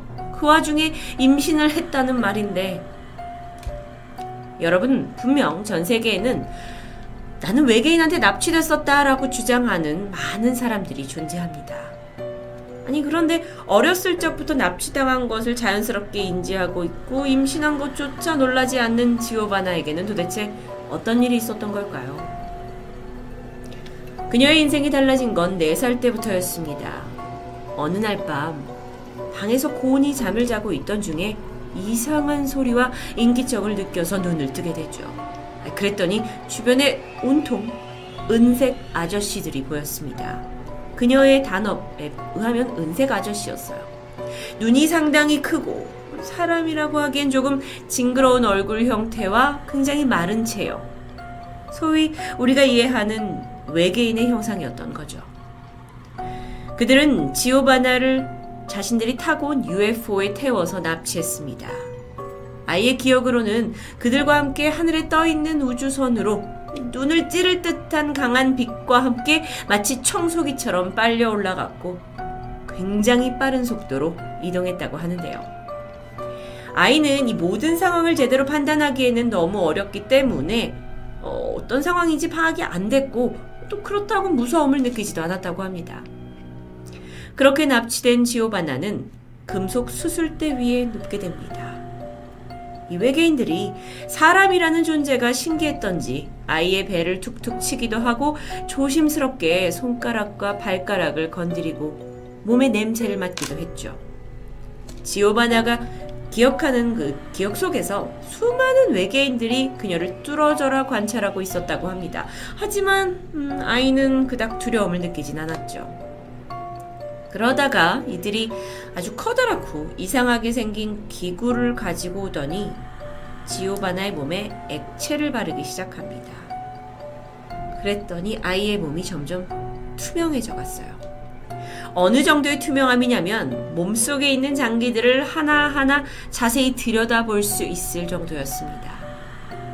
그들은 한참이나 이 인간 지오바나의 몸을 장기 하나하나를 관찰했고 이윽고는 그 속에 무언가를 이식하게 되죠. 그건 아주 작은 전자칩 같은 거였는데 어린아이는 이 과정 중에서도 어떠한 고통을 느끼지 못했고 그냥 아무 느낌이 없었다고만 얘기합니다. 그렇게 모든 과정이 끝나고 외계인들은 아이를 다시 그녀의 집으로 데려다 줍니다. 음, 지오바나는 약 20분 정도 흐른 짧은 시간이라고 생각했지만 돌아와 보니까 시간은 10일 가까이 지나 있었죠. 한편 아이가 외계인에게 납치된 사이 부모님은 아침에 일어나 보니까 아이가 갑자기 없어졌어요. 너무 놀래서 실종 신고를 하고는 하루하루 열흘 동안 애타게 기다리고 있었습니다. 하지만 어느 날 지오바나가 방에서 아무 일 없다는 듯이 나왔던 거예요. 도저히 이해할 수 없는 일이었죠. 하지만 부모로서는 아이가 돌아왔다라는 사실이 더 중요했고 바로 실종 신고를 취소합니다. 그리고 엄마가 아이를 놓고 물어요. 너 도대체 어디 있었냐? 아이는 은색 아저씨들이 날 데려갔다고만 말합니다. 부모로선 뭔가 아이가 충격을 받아서 헛소리를 한다고 생각했을 수 있어요. 그렇게 아이는 다시 평화로운 일상으로 돌아왔는데요. 어느 날 지오바나가 집 앞에 있는 작은 숲에서 혼자 놀다가 어디선가 소리가 들렸습니다. 무슨 목소리로 내는 언어 같은데 전혀 알아들을 수 없는 말이었어요. 아이는 호기심이 생겼고 그 소리를 따라 숲으로 계속 들어가 보는데 이때 마주친 건 바로 그녀를 납치했던 은색 아저씨들, 외계인이었습니다. 아, 그들이 계속 뭐라고 중얼중얼 거리는데 아이는 이해하지 못하고 그러다 갑자기 마치 귀가 막혀 있다가 뻥 뚫리듯이 그들이 하는 말이 머리로 이해되기 시작합니다. 추 지오바나는 그것이 이제 텔레파시를 통해서 인간과 외계인이 소통을 한 것 같다고 말하는데요. 이런 현상은 타, 음, 다른 그 나는 외계인한테 납치당했다라는 사람들에게도 종종 있던 경우였죠. 그들이 지오바나에게 한 이야기는 이거였습니다. 너는 우리의 씨를 이어받을 아이다. 언젠가 때가 되면 너는 우리의 아이를 가질 것이다. 이 메시지 이후 그들은 사라졌습니다. 아이는 당시에 들은 메시지를 분명히 기억하곤 있었지만 그걸 모두 이해하기에는 어렸죠. 그래서 넘어갑니다. 외계인에게 이런 경우처럼 납치를 당했다는 일은 지오바나에게 그때 한 번이 아니었습니다. 성장하는 와중에도 종종 그들은 찾아왔고 밤에 와서 그녀를 조용히 납치해 간 후 관찰하는 것을 멈추지 않았죠. 그렇게 어느덧 지오바나가 18살이 됐습니다. 갑자기 하늘에서 환하고 쨍한 불빛이 떨어지더니 그녀는 자리에서 기절하는 듯한 느낌을 받았어요. 눈을 떠보니까 주변에는 굉장히 그 차가운 듯 빙하가 가득 있었는데요. 그녀의 증언에 의하면 남극처럼 보였다고 했습니다. 뭐 워낙 그동안 이런 식으로 납치를 당한 게 한두 번이 아니다 보니 대수롭진 않게 여겼는데 이번에도 주변에는 외계인들이 그녀를 둘러싸고 있었고 근데 뭐 그 모습이 친근하게만 느껴졌고요. 아, 이 외계인들 중에는요. 지오바나를 엄마라고 부르는 어린 외계인 형체가 있었다고 합니다. 그녀는 왠지 모르는 따뜻한 모성애까지 느꼈고 그 아이를 보면서 울컥하기도 했다고 해요. 그 아이의 모습이 지오바나와 상당히 닮았던 것 같은데 머리카락이 많지 않았고 눈은 굉장히 컸다고 하죠. 외계인들은 이때 지오바나에게 이런 말을 했습니다. 너는 우리와 관계를 맺었고 너희 아이가 태어날 쯤 너를 다시 찾아갈 것이다. 상황으로 봐서는 지오바나를 기절시켜 놓고 뭐 외계인과 관계를 맺은 것으로 추정되는데 이에 대해 당사자는 인터뷰를 통해 불쾌함을 느끼진 않았다고 합니다. 다시 돌아온 지오바나. 그때는 임신의 징후를 확실히 느꼈습니다. 하지만 병원 검사 결과 임신은 아니라고 하는데요. 이 상황을 전혀 이해하지 못하는 부모에게 전자칩에 대해서 털어놓고 어릴 적 내가 봐요. 그때 외계인한테 내가 납치당했다고 했잖아요. 하지만 부모는 여전히 당황스러웠죠. 은색 아저씨. 라는 그 말이 외계인이다라는 존재, 그걸 결국 쉽게 받아들일 수는 없었을 겁니다.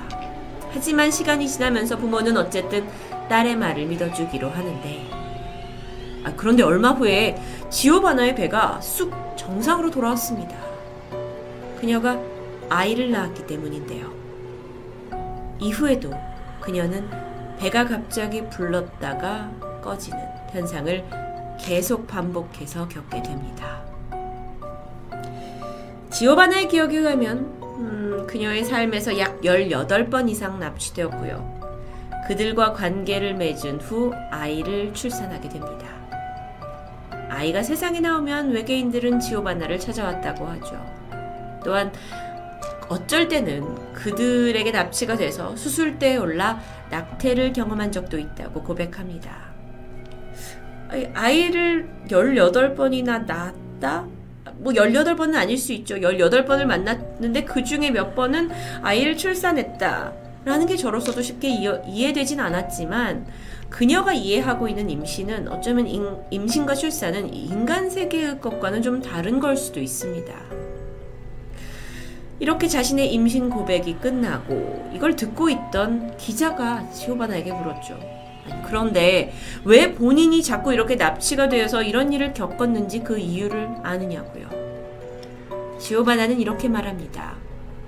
외계인들은 선악을 느끼는 윤리적 감정이 없어요. 그리고 오랜 우주여행 때문에 방사능에 노출되어 있어서 번식하기가 힘들죠. 그러다 보니 생물학적으로 호환성이 있는 인간들을 납치해서 번식 실험을 하고 있는 거예요.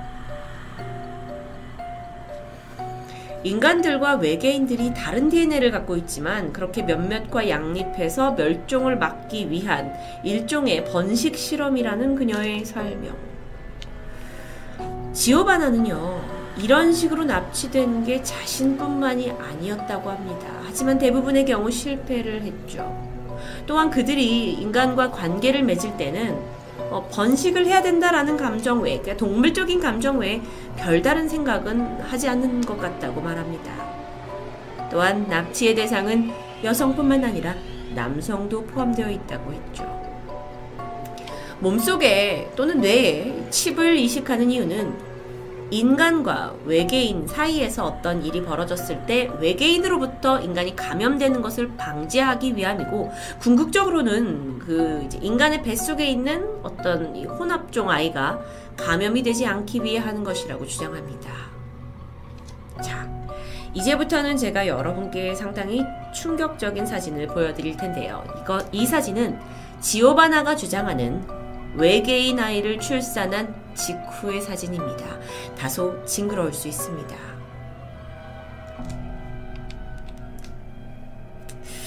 저는 한참이나 이 사진을 들여다보고 있었는데요. 지오바나는 이 생명체가 자신의 몸속에서 나왔다고 말합니다. 그리고 인터뷰 때 제출한 사진이었죠. 진짜일까요? 추 엑스레이 검사 결과 지오바나는 몸 곳곳 장기뿐만 아니라 이렇게 뇌에도 칩이 이식되어 있는 게 확인됩니다. 이건 의학적으로 어떤 칩인지 전혀 검증되지 않았다고 하는데 문제는 그녀의 몸에 이런 이식을 받은 흉터나 상처가 전혀 남아있지 않다는 거였어요. 하지만 대신에 다른 흔적은 있습니다. 이렇게 몸 곳곳에 알 수 없는 표식이 발견됐던 겁니다. 이거에 대해 지오바나는 음, 그 외계인의 실험 대상에게 남겨진 일종의 표식이라고 생각하는 것 같았습니다. 외계인의 아이를 임신했고 출산했다는 이, 이, 충격적인 과정에 대한 인터뷰를 나누는 동안 지오바나는 외계인에 대한 동정심을 보였습니다. 외계인들이 음, 인간이 느끼는 감정 중에서 특히나 눈물에 대해 궁금해하고 있다고 그들은 우리를 이해하려 하고 있다고 마치 인간들이 사는 삶처럼 살고 싶어 하는 것 같다고 말했는데요. 지오반나가 정말 그 누구도 쉽게 믿지 못할 이 특별한 경험을 세상에 알린 데는 이유가 있다고 합니다. 혹시 자신과 비슷한 일을 겪는 사람이 있다면 당신은 혼자가 아니다. 걱정을 덜어주고 싶었기 때문이라고 하는데요. 실제로 그녀의 이야기가 알려진 후 비슷한 경험을 했다면서 비밀을 털어놓은 수백 통의 이메일을 받았다고 합니다. 아, 저로서도 정말 수많은 UFO 이야기를 했지만 계속 들어도 믿기지 않는 아주 충격적인 스토리. 하지만 그 사실 여부조차 밝히기는 쉽지 않겠죠. 물론 그녀가 세간의 관심을 받으려고 머릿속에서 지어낸 거짓 시나리오일 수도 있습니다. 하지만 사실 지오바나 외에도 외계인한테 납치됐다는 사람 분명히 있었거든요. 토요미스테리 이 방송은 팩트를 밝히려는 것보다는 세상의 미스테리한 사건을 알려주는 게 목적입니다. 그래서 그렇게 어, 참 미스테리하다라는 가벼운 시점으로 봤을 때 만약 이 모든 것이 사실이라면 외계인들은 도대체 왜 무슨 이유로 인간을 납치하고 우리와 교류하려 하는 걸까요? 토요미스테리 디바제시카였습니다. 안녕하세요. 토요미스테리 디바제시카입니다. 때는 2013년. 어렸을 적부터 가깝게 지냈던 두 여인, 두 네덜란드 여성 22살 리잔 프론과 21살 크리스 그레머스는 새로운 한 해와 함께 특별한 휴가를 계획합니다. 리자는 매사에 의욕이 넘치고 열정적이고 똑똑한 여성이었고요. 배구 선수까지 하면서 대학에서 응용과학을 공부해서 학사 학위를 마치고 졸업을 한 상태. 21살의 크리스는 밝고 책임감이 강한 성격에 새로운 일에 대한 호기심이 많은 사람이었습니다. 그녀 또한 대학에서 미술교육학과를 전공했고 졸업을 앞두고 있었죠.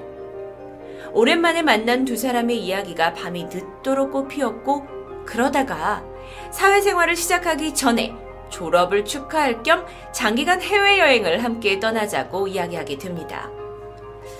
그러면서 이들은 음, 그 여러분 태평양과 대서양을 연결하는 파나마 운하로 유명한 파나마 공화궁으로 여행 겸 봉사활동까지 같이 할 수 있는 이 여행을 계획하게 되고 이를 곧바로 진행시킵니다. 두 사람은 먼저 같이 살기 시작해요. 그러면서 돈을 아끼게 되죠.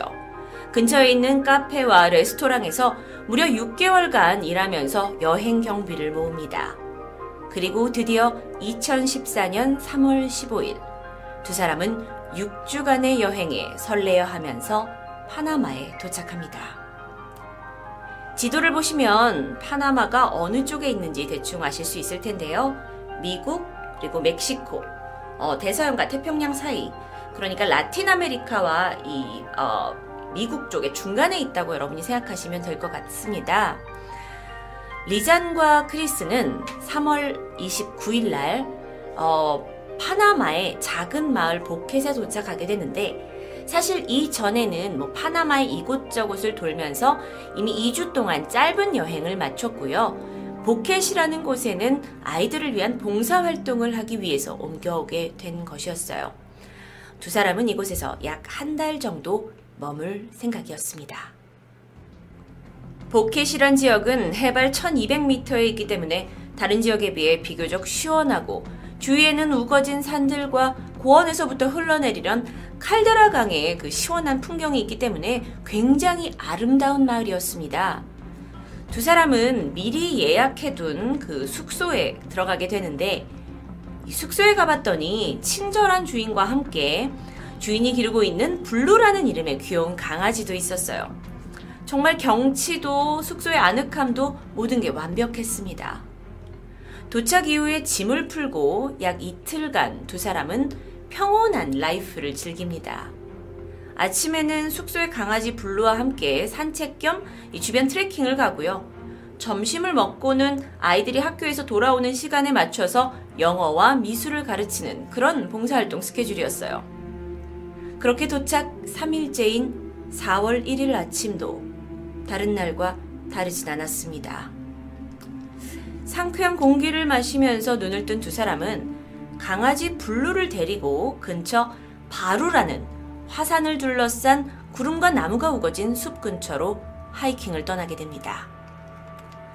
두 사람이 바루산 근처에 도착했을 때는 오전 11시쯤이었는데요. 한가롭게 걸으면서 뭐 핸드폰으로 풍경을 막 찍어댔고 동시에 페이스북에 이 사진을 올리면서 와, 우리가 이렇게 아름다운 곳에서 트레킹을 하고 있다고 자랑하기도 했습니다. 그런데 이날 밤, 해가 지고 제법 늦은 시간이 되었는데도 리잔과 크리스가 숙소로 돌아오지 않습니다. 숙소 주인은 집 앞에 앉아서 한참을 서성였죠. 하이킹의 매력에 빠져서 종종 늦은 시간에 돌아오는 사람들이 있기도 했지만 두 사람은 사실 도착한 지 며칠 안 되는 사람들이었는데 이렇게 늦은 시간까지 돌아오지 않으니까 걱정이 됩니다. 그렇게 주인이 한참을 서성거리다 짤랑거리는 소리를 들었고 그쪽을 보니까 강아지 블루의 그 목걸이 소리였습니다. 그래서 반가운 마음에 블루를 불렀죠. 그랬더니 강아지가 쫄랑쫄랑 강아지 주인 곁으로 옵니다. 그런데 이상합니다. 분명 같이 나갔던 리잔과 크리스가 보이지 않는 것이었어요. 주인은 약 20여 분 정도 더 기다리다가 일단 숙소 안으로 들어갑니다. 뭐, 다 큰 성인들이고, 낯선 곳에 위험한 곳에 억지로 뛰어들어갈 정도로 무모한 사람들이 아닌 것으로 판단했기 때문이었어요. 뭐, 그리고 더 늦은 시간에 돌아올 수도 있고요. 다음날 아침 8시가 되었습니다. 누군가 숙소 문을 두드렸어요. 리잔과 크리스가 예약한 이 현지 투어 가이드였습니다. 가이드는 다소 화가 난 얼굴로 두 사람이 아직까지 약속 장소에 나오지 않았다면서 주인한테 두 사람을 좀 깨워달라고 부탁을 하게 되는데 주인도 옷을 대충 챙겨 입고 리잔과 크리스의 방으로 갑니다. 그런데 아무런 인기척이 들리지 않았어요.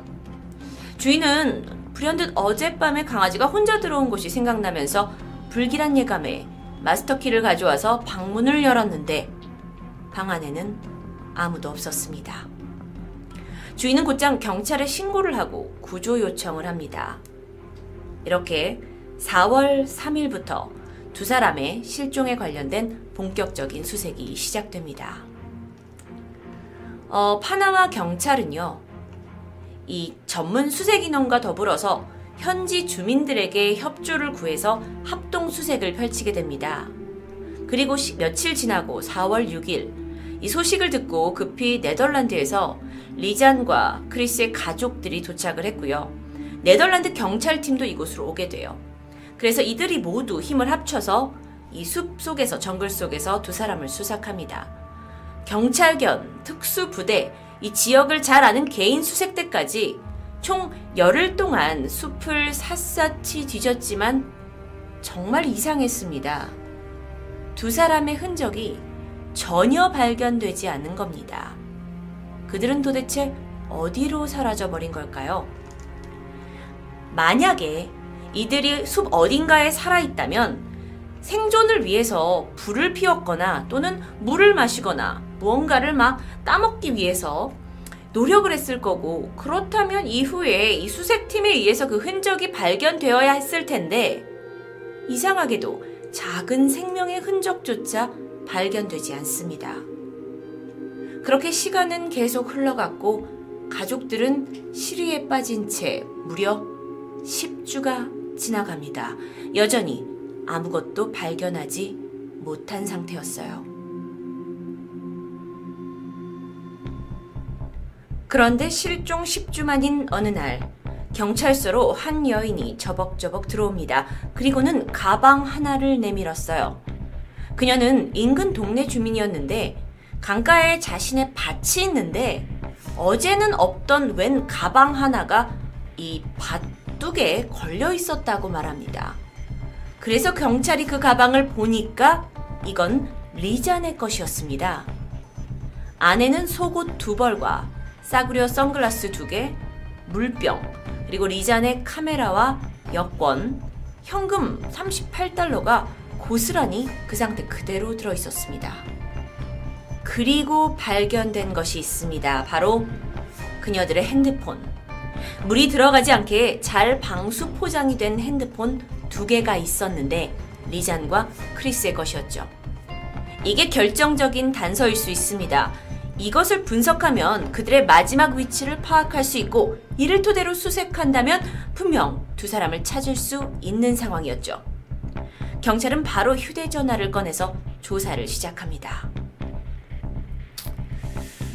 그런데 두 사람의 핸드폰을 통해 안타까운 사실들이 하나둘 밝혀지기 시작합니다.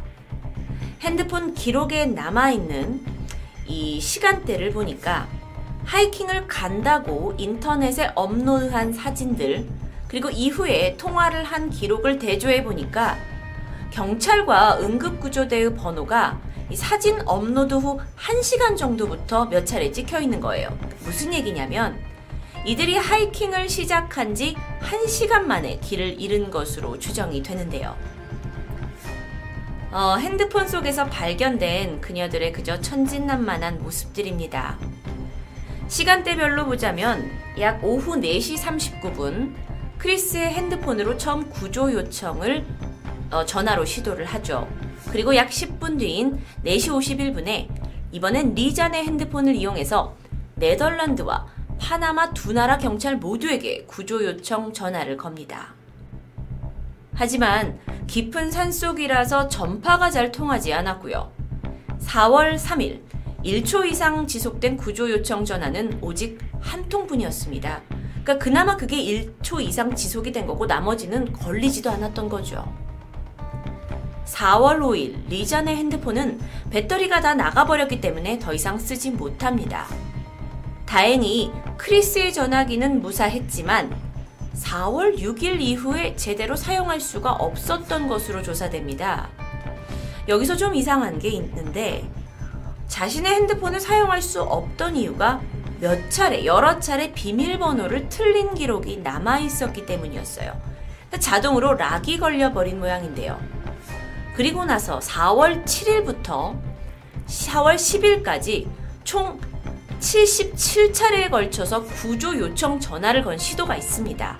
굉장히 다급했던 상황이겠죠. 하지만 이 모두 연결되지 못했고요. 이마저도 4월 11일 핸드폰 전원이 꺼지면서 희망이 사라져 버립니다.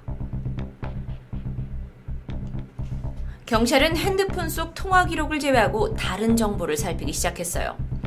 카메라 안에는 4월 1일 이 두 사람이 등산로를 오르는 그 기쁨에 가득 찬 사진들로 가득했죠. 구조대에 연락을 취한 기록 이전까지는 정말 숲을 이리저리 돌아다니는 사진들이 있습니다. 제가 몇 장 더 보여드릴게요. 이렇게 단독으로 같은 위치에서 찍은 사진이 있습니다. 여기는 지금 같은 위치로 추정이 되고요. 그 외에 어디선가 이제 걸으면서 그냥 야 여기 봐봐 내가 사진 찍어줄게 하는 모습들이 있고 또 약간 음, 더 어두워지면서 산속 깊이 들어가는 모습입니다. 어, 그러면서도 이제 이들은 포즈를 취하면서 사진을 찍고 있죠. 자, 그런데 이상한 게 발견됩니다. 이렇게 평범한 사진들 외에, 어, 이 이후에 찍힌 사진들은 어딘지 모르게 소름 끼치는 사진들이었는데요. 분명 산 속에서 찍힌 것은 확실하지만 도대체 무엇을 찍으려는지 알 수 없는 사진 약 90여 장이 들어 있었습니다. 그런데 더 이상한 건 실종된 후 일주일 후인 4월 8일 새벽 1시부터 4시 사이에 거의 2분 간격으로 연속적으로 찍혀 있습니다. 사진을 보실 텐데요. 음, 핸드폰 속에 남아있던 사진. 그러니까 새벽이었기 때문에 어둠 속에서 무언가를 찍고 있는데 도저히 무엇인지는 제대로 알 수 없죠. 다음 사진 보시면 이것도 뭔가 뭐 강이나 산골짜기 근처에서 찍힌 것으로 추정할 수 있습니다. 그런데 또 다른 사진은 정말 아무런 의미가 없는 것처럼 보이기도 해요. 나뭇가지에 비닐봉지가 걸려 있는 이런 사진이었어요. 그리고 그 외에도 돌 위에 있는 사탕 봉지, 또 화장지처럼 보이는 무언가의 사진들.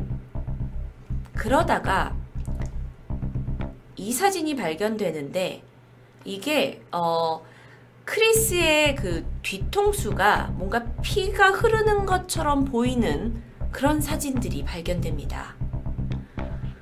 분명 실종된 그녀들의 핸드폰이 발견되고 그 안에 증거들이 남아있지만 이 어떤 것도 무엇을 의미하는지를 제대로 알 수가 없었어요.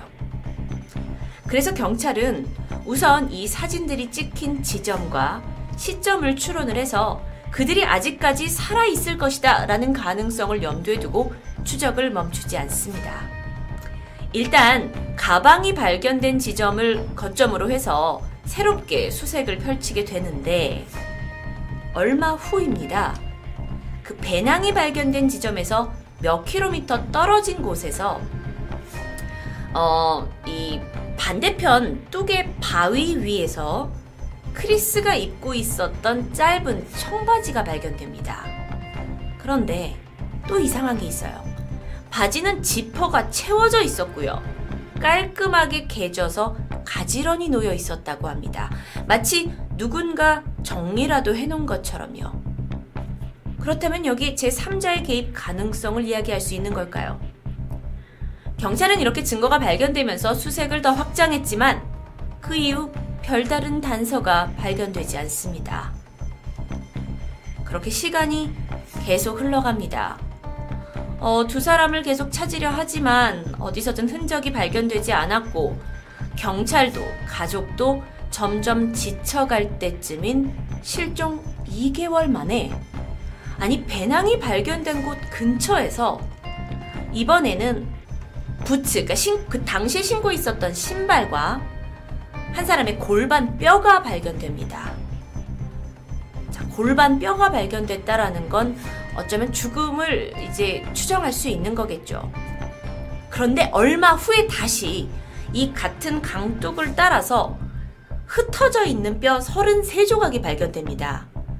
정말 믿고 싶지 않았지만 DNA 테스트 결과 이게 리잔과 크리스의 유골로 밝혀지는데요. 33조각 중에 28조각이 리잔의 것이었습니다. 리잔의 뼈에는 피부의 몇 조각이 붙은 채로 발견이 됐는데 크리스의 뼈는 백골화 현상이 이미 진행되고 있었어요. 지금까지 보셨지만 실종 10주 만에 발견된 가방, 그리고 바지, 핸드폰에 있는 의문의 사진들, 이후 두 달 만에 발견된 유해와 또 신발까지. 마치 누군가 단서를 조금씩 흘리고 있는 것처럼 느껴지기도 했습니다. 이런 정황은 오히려 경찰 수사를 매우 혼란하게 만들었어요. 하지만 반대로 생각을 해보면 분명 수색을 하고 있는 지역에서 새롭게 증거가 발견된다? 혹시 경찰들의 조사가 태만한 게 아닙니까? 라는 의혹이 제기되기도 합니다. 아, 이 두 사람의 유해까지 발견이 되니까 어쩌면 여자 여학 대학생들이 하이킹을 갔다가 야생동물에게 당해서 먹잇감이 되었다가 그 짐승들이 그냥 여기저기 뼈를 버린 것이 아니냐라는 주장이 일기도 합니다. 그날을 다시 되돌이켜 보면 두 사람이 다음날 현지 가이드 투어를 예약한 것으로 봐서 숲속에 오래 머물 계획을 한 건 아닌 것으로 추정이 됩니다. 그렇다면 숲을 거닐다가 야생동물에게 쫓겼고 길을 잃어버린 게 아닌가라고 추정할 수 있는데 문제는 열흘 내내 이곳에서 그들을 애타게 찾고 있는 사람들의 목소리에 왜 어떠한 방식으로든 대답하지 않았던 거냐라는 의문이 남게 됩니다. 게다가 핸드폰에 남아있는 의문의 사진들, 새벽 1시부터 4시까지 2분 간격으로 찍혀 있는 이 사진들은 도대체 어떤 긴박한 상황이었기에 사진으로 남겨두고 싶었던 걸까요? 바지를 곱게 접어두고 보란 듯이 바위에 걸쳐둔 것은 누구의 짓일까요? 그저 우연히 발견한 바지를 누군가 개놓은 걸까요? 실종 며칠 만에 뼈조각만으로 발견된 두 여인. 안타깝게도 네덜란드 경찰과 파나마 경찰의 동조 수사에도 불구하고 이 실종 사망 사건은 실마리를 찾지 못했고요. 사건은 결국 사인을 알 수 없는 상태로 종결됩니다. 그런데 최근 2018년 새로운 사실 한 가지가 대두됩니다. 파나마 이 산악 지역에서 여성들의 몇 명이 실종되는 사건이 추가로 발생하게 되었는데 혹시 이곳을 노리는 어떤 연쇄 살인마가 존재하는 것이 아니냐라는 주장이었죠. 하지만 이마저도 뒷받침할 만할 실질적 증거가 나오지 않은 채 그저 가설로만 존재할 뿐입니다. 22살, 그리고 21살 꽃다운 나이에 이두 여대생. 도대체 그녀들이 사라진 4월 1일, 무슨 일이 있었던 걸까요? 토요미스테리 디바제시카였습니다. 안녕하세요. 토요미스테리 디바제시카입니다. 오늘의 이야기는 세계 미스테리로 알려진 파티마 예언이죠. 믿고 들으신다면 구독 버튼 눌러주세요. 1981년 5월 2일 아일랜드 더블린에서 출발한 16사기 비행기 한 대는 목적지인 런던 히드로 공항 도착을 약 5분 정도 남겨두고 있었어요. 그런데 조용히 타고 있던 승객 중 한 명. 이건 그냥 스케치 사진일 뿐입니다. 그는 56살의 호주인 로렌스 제이 다운이라는 사람이었는데요. 그가 갑자기 일어나 비행기 복도에 서게 됐고 준비해온 서규를 몸에 끼얹습니다. 그리고는 조종실로 들어가게 되죠. 손에 라이터를 쥐고 있었고 조종사에게 요구합니다. 지금 당장 항로를 이란으로 변경하라고요. 만약 내 요구를 들어주지 않으면 난 여기서 내 몸에 불을 찔러서 분신을 할 거고 그렇다면 이 비행기에 탄 모든 승객, 당신까지도 죽음에 이를 수 있죠. 조종사는 긴박한 상황에서 어, 일단 그의 요구를 들어줘야겠다고 생각을 합니다. 그래서 비행기를 이란으로 돌리게 되죠. 하지만 문제가 있습니다. 16사기는 그곳까지 갈 연료가 충분하지 않았어요. 그래서 비행기는 중간에 한 프랑스의 도시에서 비상 착륙을 하게 되고요. 연료를 채우기로 협상합니다. 비행기가 공항에 착륙했어요. 하지만 이때를 놓치지 않고 프랑스의 한 협상 전문가가 투입이 되게 되죠. 그리고 이 로렌스를 설득시킵니다. 인질은 석방해 달라고요. 자, 그리고 그건 성공하게 되죠.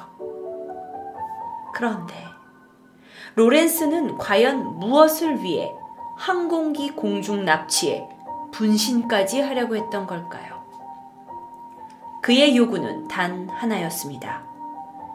교황 요한 바오로 2세는 지금껏 숨겨온 그리고 봉인해온 파티마의 제3예언을 일반에 공개하라는 요구사항이었죠. 다행히 인질극은 착륙 10시간 만에 프랑스 특공대에 의해 진압됐고 로렌스는 체포된 후 징역 5년형을 선고받았습니다. 이 사건으로 다행히 희생자 없이 잘 마무리됐지만 이후 이 인질범의 요구는 대중의 관심을 받게 됩니다. 도대체 파티마의 제3예언이란 무엇일까요? 1917년 5월 13일이었습니다. 포르투갈의 한 작은 마을 파티마에 목초지가 있었는데요. 갑자기 번개 같은 섬광이 막 내리치면서 그곳에서 한가르이 놀고 있던 이 세 명의 양치는 아이들 10살의 루치아, 9살의 프란시스코, 그리고 7살의 히아친타는 작은 떡갈나무 위에 있는 성모 마리아를 보게 됩니다. 아이들 중 가장 나이가 많았던 루치아의 표현을 요약하면 그날 아이들은 지금까지 어느 곳에서도 볼 수 없었던 매우 아름다운 부인을 보게 되는데요. 그녀의 옷은 수정 유리보다도 더 강한 빛을 내는 찬란함이 있었고, 나이는 아이들의 눈에 16 정도? 그런데 표현할 수 없는 뭔가 천상의 용모였다고 해요. 하지만 한편으론 그녀는 무엇인가의 생각에 잠긴 듯한 슬픔도 배어 있었다고 합니다. 가늘고 섬세한 그 부인의 손은 아주 진주같이 이렇게 엮어서 만든 묵주를 들고 있었고 가슴 부분에서 서로 맞잡고 있었다라고 루치아는 설명합니다. 성모 마리아란 어, 여러분 아시겠지만 그 기독교에서는 천사의 계시로 어, 처녀 상태에서 잉태를 해서 예수 그리스도를 낳았다라고 전해지는 인물입니다. 천주교에서는 여인들 중에 가장 복되신 분으로서 하나님의 어머니, 복되신 동정 마리아라는 표현을 사용한다고 해요. 내 아이들 앞에 나타난 이 여성, 성모 마리아는 이렇게 얘기를 해요. 내가 매월 13일 성모가 찾아올 것이니 그걸 앞으로 발현이라고 말할 겁니다. 나타나는 거 발현. 너희들은 몸과 마음을 정갈이하고 이 장소에 나와서 나를 맞을 준비를 하라는 말을 남기고 사라지게 되죠. 이후 6월 13일 다시 아이들 앞에 나타나 묵주기도라는 걸 알려주게 되고 7월 13일 세 번째 발현에서는 아이들에게 세 가지 비밀을 알려줍니다. 5월 13일부터 10월 13일까지 모두 6차례에 걸쳐 성모 마리아의 발현이 일어났어요. 자, 지금 이야기를 듣는 여러분은 믿을 수 없다고 생각하시겠죠. 그런데 이 세 아이가 성모 마리아를 만났다는 소문이 빠르게 포르투갈 전역으로 퍼져나가게 됩니다. 사람들은 처음에 믿을 수 없었지만 어, 워낙 뭐 뭔가가 좀 믿을 만한 이야기들이 많았기 때문에 포르투갈의 이 파티마 지역으로 수천 명의 사람들이 아이들을 만나보려고 몰리게 돼요. 자, 이게 제가 사진을 좀 크게 보여드릴게요. 이게 이제 파티마 지역의 당시의 사람들이 5월 13일, 6월 13일 막 이후로 계속 매달 13일마다 여기서 성모 마리아가 나타난다더라 하니까 그때가 되면 이 동네로 다 사람들이 모이게 되죠. 마을 주민, 성직자, 뭐 다른 곳에 사는 사람, 여행객들 총 7만여 명이 최고로 모였다고 해요. 어떤 현상들이 있었기에 이랬냐? 이제 이 당시에 아이들이 성모 마리아를 만나고 나서 맞이하고 일어났던 현상들은 사실 상당히 미스테리해서 과학자들이 제대로 설명하지는 못한다고 합니다. 많은 환자들이 병을 치유했다고 얘기하기도 하고 또 이 기적에 대한 소문이 막 알려지게 되면서 수천 명의 사람들이 계속 때를 지어서 계속 이 그날뿐만이 아니라 이 파티마 지역을 아이들을 방문하기 시작하게 된 거예요. 그러자 1917년 8월 13일에는 이 지역 행정관이 아이들에게 보호 감호 조치를 내리게 돼요. 아이들에게요. 그래서 혹시나 그가 생각했을 때 이 사건이 포르투갈을 분열시키려는 어떤 정치적인 술책이 아닌가라고 생각을 해서 아이들을 보호감호 조치에 취하게 되는데요. 지방 교도소에 갇혀 있는 동안 아이들은 입소자들을 위로하고 친하게 지냈다고 하고요. 나중에는 그들의 마음을 움직여서 다 함께 무릎을 꿇고 묵주 기도를 바치게 됩니다. 행정관은 아이들에게 물었어요. 성모 마리아가 너네한테 알려준 그 비밀의 내용을 실토하라고요. 아이들을 신문했지만 소용이 없었습니다. 사실 그 과정에서는 아이들한테 너네 비밀을 말해주지 않으면 끓는 기름가마 속에 한 명씩 집어넣겠다라고 협박도 있었다고 합니다. 하지만 아이들은 끝까지 저항했고 입을 열지 않았어요. 그들이 이렇게 투옥당한 지 어, 얼마 지나지 않아서 1917년 8월 19일 성모 마리아는 아이들에게 다시 나타납니다. 그러면서 한 번 더 얘기를 하죠. 매달 13일에 같은 장소에서 나와서 나를 맞이하라고요. 시간은 흘러 한 달이 지납니다. 1917년 9월 13일 성모 마리아는 아이들에게 나타났어요. 그리고 믿지 못하는 자들에게 기적을 보여주겠다고 약속을 하죠. 그리고 마지막 10월 13일. 드디어 그날 태양의 기적이라 불리는 역사적인 사건을 보여줍니다. 본 사진은 어, 정확하게 그날의 사진을 묘사한 한 장면이에요. 실제 사진이 아닐 수 있습니다.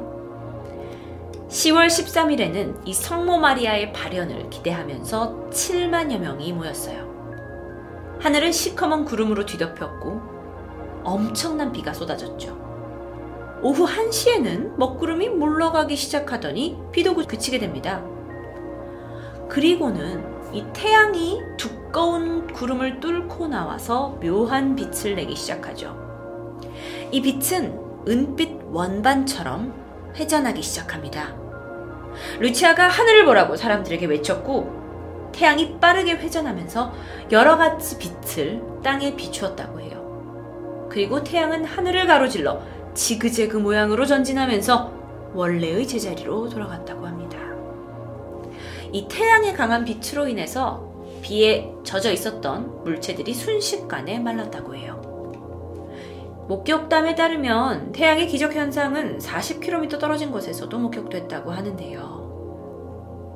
자, 마지막 날 이런 기이한 현상을 보여주고 성모 마리아의 메시지는 무엇이었냐? 기념 성당을 짓고 죄인들에 대한 회개와 용서를 멈추지 말라고 당부했다고 해요. 그리고 두 팔을 펼치고 하늘로 올라갔다고 합니다. 자, 이 믿을 수 없는 이야기. 저도 이 사건을 접하고 나서 이게 무슨 너무나 미스테리 북에 나올 것 같은 이야기. 이게 사실일까라고 생각을 했는데 5월 13일부터 10월 13일까지의 일들은 1930년 10월 달 레이리아 주교와 로마 교황청에 의해 정식으로 이건 성모 마리아를 영접한 것이다 라고 인정받게 돼요. 그리고 이후에 파티마의 성모 발현이란 이름으로 또는 파티마의 기적이란 이름으로 전 세계에 퍼지게 됐죠. 성모 마리아를 만났던 이 세 명의 아이들. 사실 이들 중에 어, 프란치스코와 그리고 어, 히아친타는 어, 시간이 좀 지난 후에 스페인 독감에 걸리게 됐어요. 그래서 각각 성모 마리아를 만나고 나서 2년 후, 3년 후에 사망하게 됩니다. 중간에 있는 그 가장 나이가 많았던 루치아만 살아남게 되는데요. 이후 교황청에서는 루치아를 특별 관리하게 되고 그녀는 교황청에 들어가서 성모 마리아가 예언한 것들을 문서로 정리하게 되고 수녀의 삶을 살게 돼요. 그런데 여러분 궁금하지 않습니까? 성모 마리아가 아이들에게만 들려줬다는 그 세 가지 예언. 이 이야기는 많은 사람들의 관심을 받게 되죠. 성모의 말을 듣고 이후에 아이들은 오직 기도를 했다고 해요. 이 죄인들이 회개를 받고 용서를 받아야 된다면서 기도와 고행을 계속했다고 하는데요. 그게 성모 마리아가 요청한 거겠죠. 그래서 아이들이 굵은 밧줄 같은 거를 낮에 동안에는 허리에 단단히 묶고 다녔다고 해요. 그러니까 어떤 고행의 일종의 그 의식처럼요. 더운 날에는 물을 마시지 않았고요. 그 외에도 그 고행을 몇 살 되지 않은 아이들이 고행을 위한 여러 가지 일들을 했다고 하는데요. 루치아의 말에 따르면 그 자신들이 행했던 고행들 가운데 가장 중요한 건 개인과 세계 평화를 기원하며 묵주 기도를 하는 것이었다고 얘기합니다. 그래도 우린 궁금합니다. 아이들이 들었다는 그 세 가지 예언은 무엇이었을까요? 첫 번째는요. 그 아이들의 고백에 의해서 예언들이 세상에 나오게 됐는데 아이들의 말에 따르면 제가 그대로 읽어드릴게요.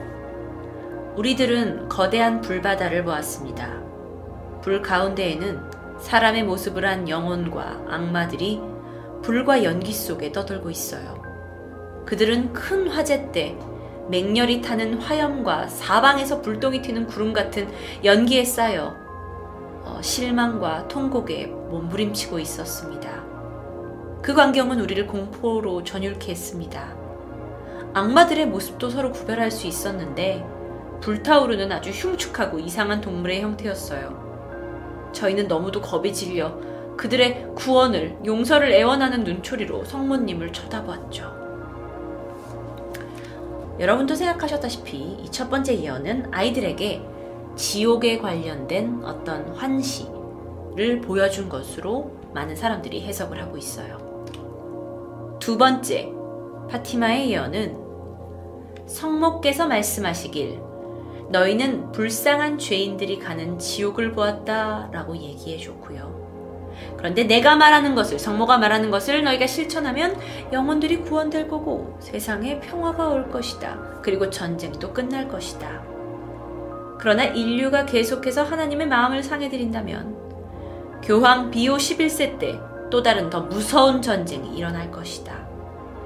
원인 모를 빛에 의해 밤이 밝혀지거든. 하나님께서 전쟁과 기아, 그리고 교회와 교황에 대해 박해를 할 거고 세상의 모든 죄악을 벌할 것이다. 이 재앙을 막고자 한다면 러시아를 내 성심에 봉헌하고 매달 첫 토요일마다 보석의 영성체를 실천하라고 부탁하러 다시 오겠다. 내 요청이 이제 채워지면 러시아는 회개하고 평화가 올 것이다. 그렇지 않으면 전쟁이 유발되고 교회에 박해가 올 것이다. 자, 이후의 이야기들 너무 어려운데요. 두 번째 파티마의 예언을 요약하자면 이런 거예요. 사실 종교적인 표현이 많았어요. 근데 많은 사람들의 해석에 의하면 제2차 세계대전이 발발할 것이고 공산주의가 등장하며 그게 확장되고 그러다 러시아가 몰락하게 되는 그런 이야기가 줄을 이루게 됩니다. 실제 파티마의 두 번째 예언대로 러시아는 무신론과 유물론의 오류를 온 세상에 퍼뜨렸고 전쟁을 일으켰고 또 제2차 세계대전에서는 5천만 명의 사람들의 목숨을 잃어야 했죠.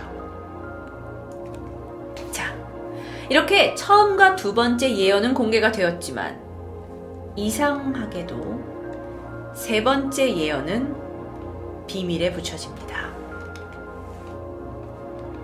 많은 사람들이 주목하고 있는 이 상황에서 교황청이 공개하지 않기로 결정해버린 거예요. 그럼 어떻게 되죠, 우리? 우리 미치죠. 너무 궁금하죠.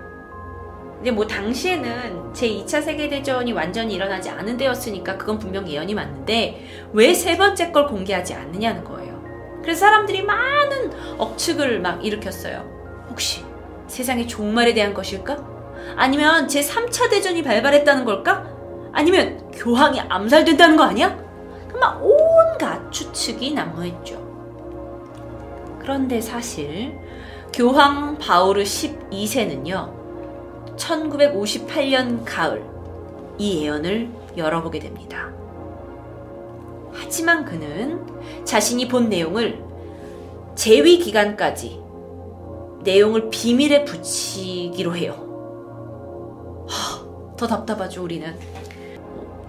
이 예언을 본 교황은 이게 너무도 충격적이어서 의자에서 굴러 떨어져서 실신할 정도였다고 전해져요. 도대체 무슨 내용이었길래? 이러다 보니 대중들의 궁금증은 완전 증폭이 됐죠. 그래서 서론에서 말씀드린 1981년 항공기 납치 사건까지 벌어지게 된 거예요. 공개를 하나니까. 논란이 커지던 와중 2000년 6월 26일입니다. 결국 교황청은 루치아 수녀가 작성한 제3 예언의 원문을 공개하게 됩니다. 앞으로 읽어드릴 내용은 루시아 수녀가 쓴 내용을 요약한 겁니다. 우리는 성모님의 우편에서 왼쪽에 불타오르는 칼을 든 천사를 보았습니다. 불타오르는 검은 마치 세상을 불사르는 듯 했죠. 성모님의 오른손에서 발산되는 광채가 검에 닿자 그 불꽃은 사르르들었어요. 천사는 오른손으로 땅을 가리키며 회개하라, 회개하라! 고 외치고 울고 있었죠. 그리고 엄청난 빛을 봤는데 그게 하나님이었어요. 그 속의 영상은 마치 사람들이 거울 앞을 지날 때 비치는 모습 같은 것이었는데 흰 옷을 입은 주교가 있었습니다. 교황인 것 같았어요. 많은 사람들이 산을 오르고 있었죠. 산 위엔 십자가가 있었습니다. 교황은 반쯤 폐허가 된 도시를 통과하고 있는데 고통과 슬픔에 빌틀거리고 있었어요. 그분이 가는 걸음걸음에 시체들이 질비했고요. 그는 겨, 영혼을 위해 기도하셨습니다. 교황이 산꼭대기에 도착하자 시, 큰 십자가 아래 무릎을 꿇으셨고 군인들에 의해 총과 활로 살해당하셨습니다. 그리고 다른 사람들도 하나씩 하나씩 군인들에 의해 살해당했어요. 십자가의 두 팔 아래 두 천사가 손에 크리스탈 성수 그릇을 들고 있었죠. 사람들은 순교자들의 피를 거기에 담아 하나님께 향하는 영혼에게 뿌렸습니다.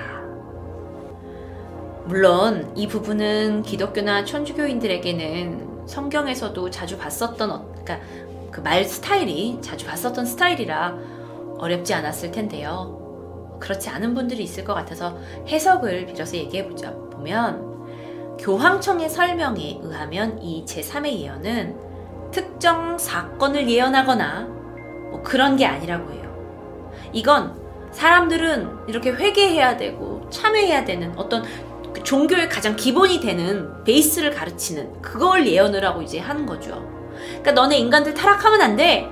너네 회개해야 돼. 그리고 용서를 구해야 돼. 하는 어떤 상징적인 거라는 거예요. 군인이 나왔잖아요. 이건 신을 이제 믿는 사람들을 탄압하는 걸 어떤 이제 믿음의 힘으로 이겨내야 된다라는 의미라고 설명을 합니다. 자, 그런데 에 뭐야 라고 끝날 수 있었죠. 그런데 이 파티마의 세 번째 예언이 공개되고 나서도 사람들의 의문은 줄어들지 않았어요. 아니 보세요 이렇게 그냥 우리에게 인간에게 경고하고 회개하고 이런 기본적인 내용 교훈을 우리한테 담은 게 세 번째 예언이었다면 왜 지금까지 공개하지 않았습니까? 이게 정말 그렇게 평범한 내용이었다면 왜 지난 몇십 년간 사람들에게 공개하지 않았죠? 오히려 이번 예언 내용은 더, 예, 예언 내용은 더 충격적이었는데도 불구하고요. 사람들은 예전부터 이 글을 보고 더 신앙의 굳건함을 가질 수 있었어요. 근데 왜 숨겼냐고요? 그 질문에 교황청은 대답하고 있지 않습니다. 세 명의 아이들, 성모 마리아를 보았다고 교황청에서 공식 인정했고요. 두 아이가 죽고 살아남은 루치아는 교황청에 의해 관리를 받으면서 평생 수녀로 살다가 지난 2007년 10월 14일 97세의 나이로 사망합니다. 파티마의 제3의 예언이 공개된 것은 그녀가 죽기 직전이었죠. 그러면 파티마는 어떻게 됐을까요? 인구 8천의 아주 한적한 마을이었던 이곳은 파티마의 기적이 알려진 후에 매년 수백만 명의 순례객이 찾고 있는 카톨릭 성지가 되었습니다. 일부에서는 어, 일부에서는이에요. 이 세 아이가 만난 게 성모 마리아가 아니고 외계인이란 주장도 있습니다. 성모 마리아가 밝은 빛에 막 휩싸였고 손도 막 길고 그리고 어린이들이 목격을 했으니까 그게 이제 막 외계인이 아니라 자신들이 이제 교육을 받았던 성모 마리아로 착각한 거고 그리고 이 태양의 기적 있었잖아요. 뭐 이렇게 하늘이 돌고 지그재그 움직이고 뭐 했던 그거는 사실 UFO가 등장을 했기 때문에 어, 유사한 거고 그리고 이 태양의 이상 현상은 파티마와 인근 지역에서 그러니까 40km 지역 이외에는 목격한 사람이 없대요. 그래서 이거는 그럼 태양의 기적이 아니지 않냐? 이건 이 지역에서만 있었던 기적 아니야? 그럼 이거는 미스테리한 뭐 UFO가 나타난 거고 사람들이 그것만 본 거 아니냐 라고 주장한 사람들도 있습니다. 그렇지만 이에 대해서 교황청이 어떠한 반응을 보이고 있진 않아요. Wow. 미스테리 이야기를 다룰 때, 어, 아무도 인정하지 않는 미스테리는 그냥 묻혀져 갑니다. 그런데 교황청에서 인정한 성모 마리아를 실제로 만났다는 이 이야기, 우린 정말 믿을 수 있을까요? 게다가 제3의 예언, 그것 또한 우리가 그대로 믿을 수 있을까요? 토요미스테리 다음 이야기는 아래의 영상을 클릭하시면 보실 수 있습니다.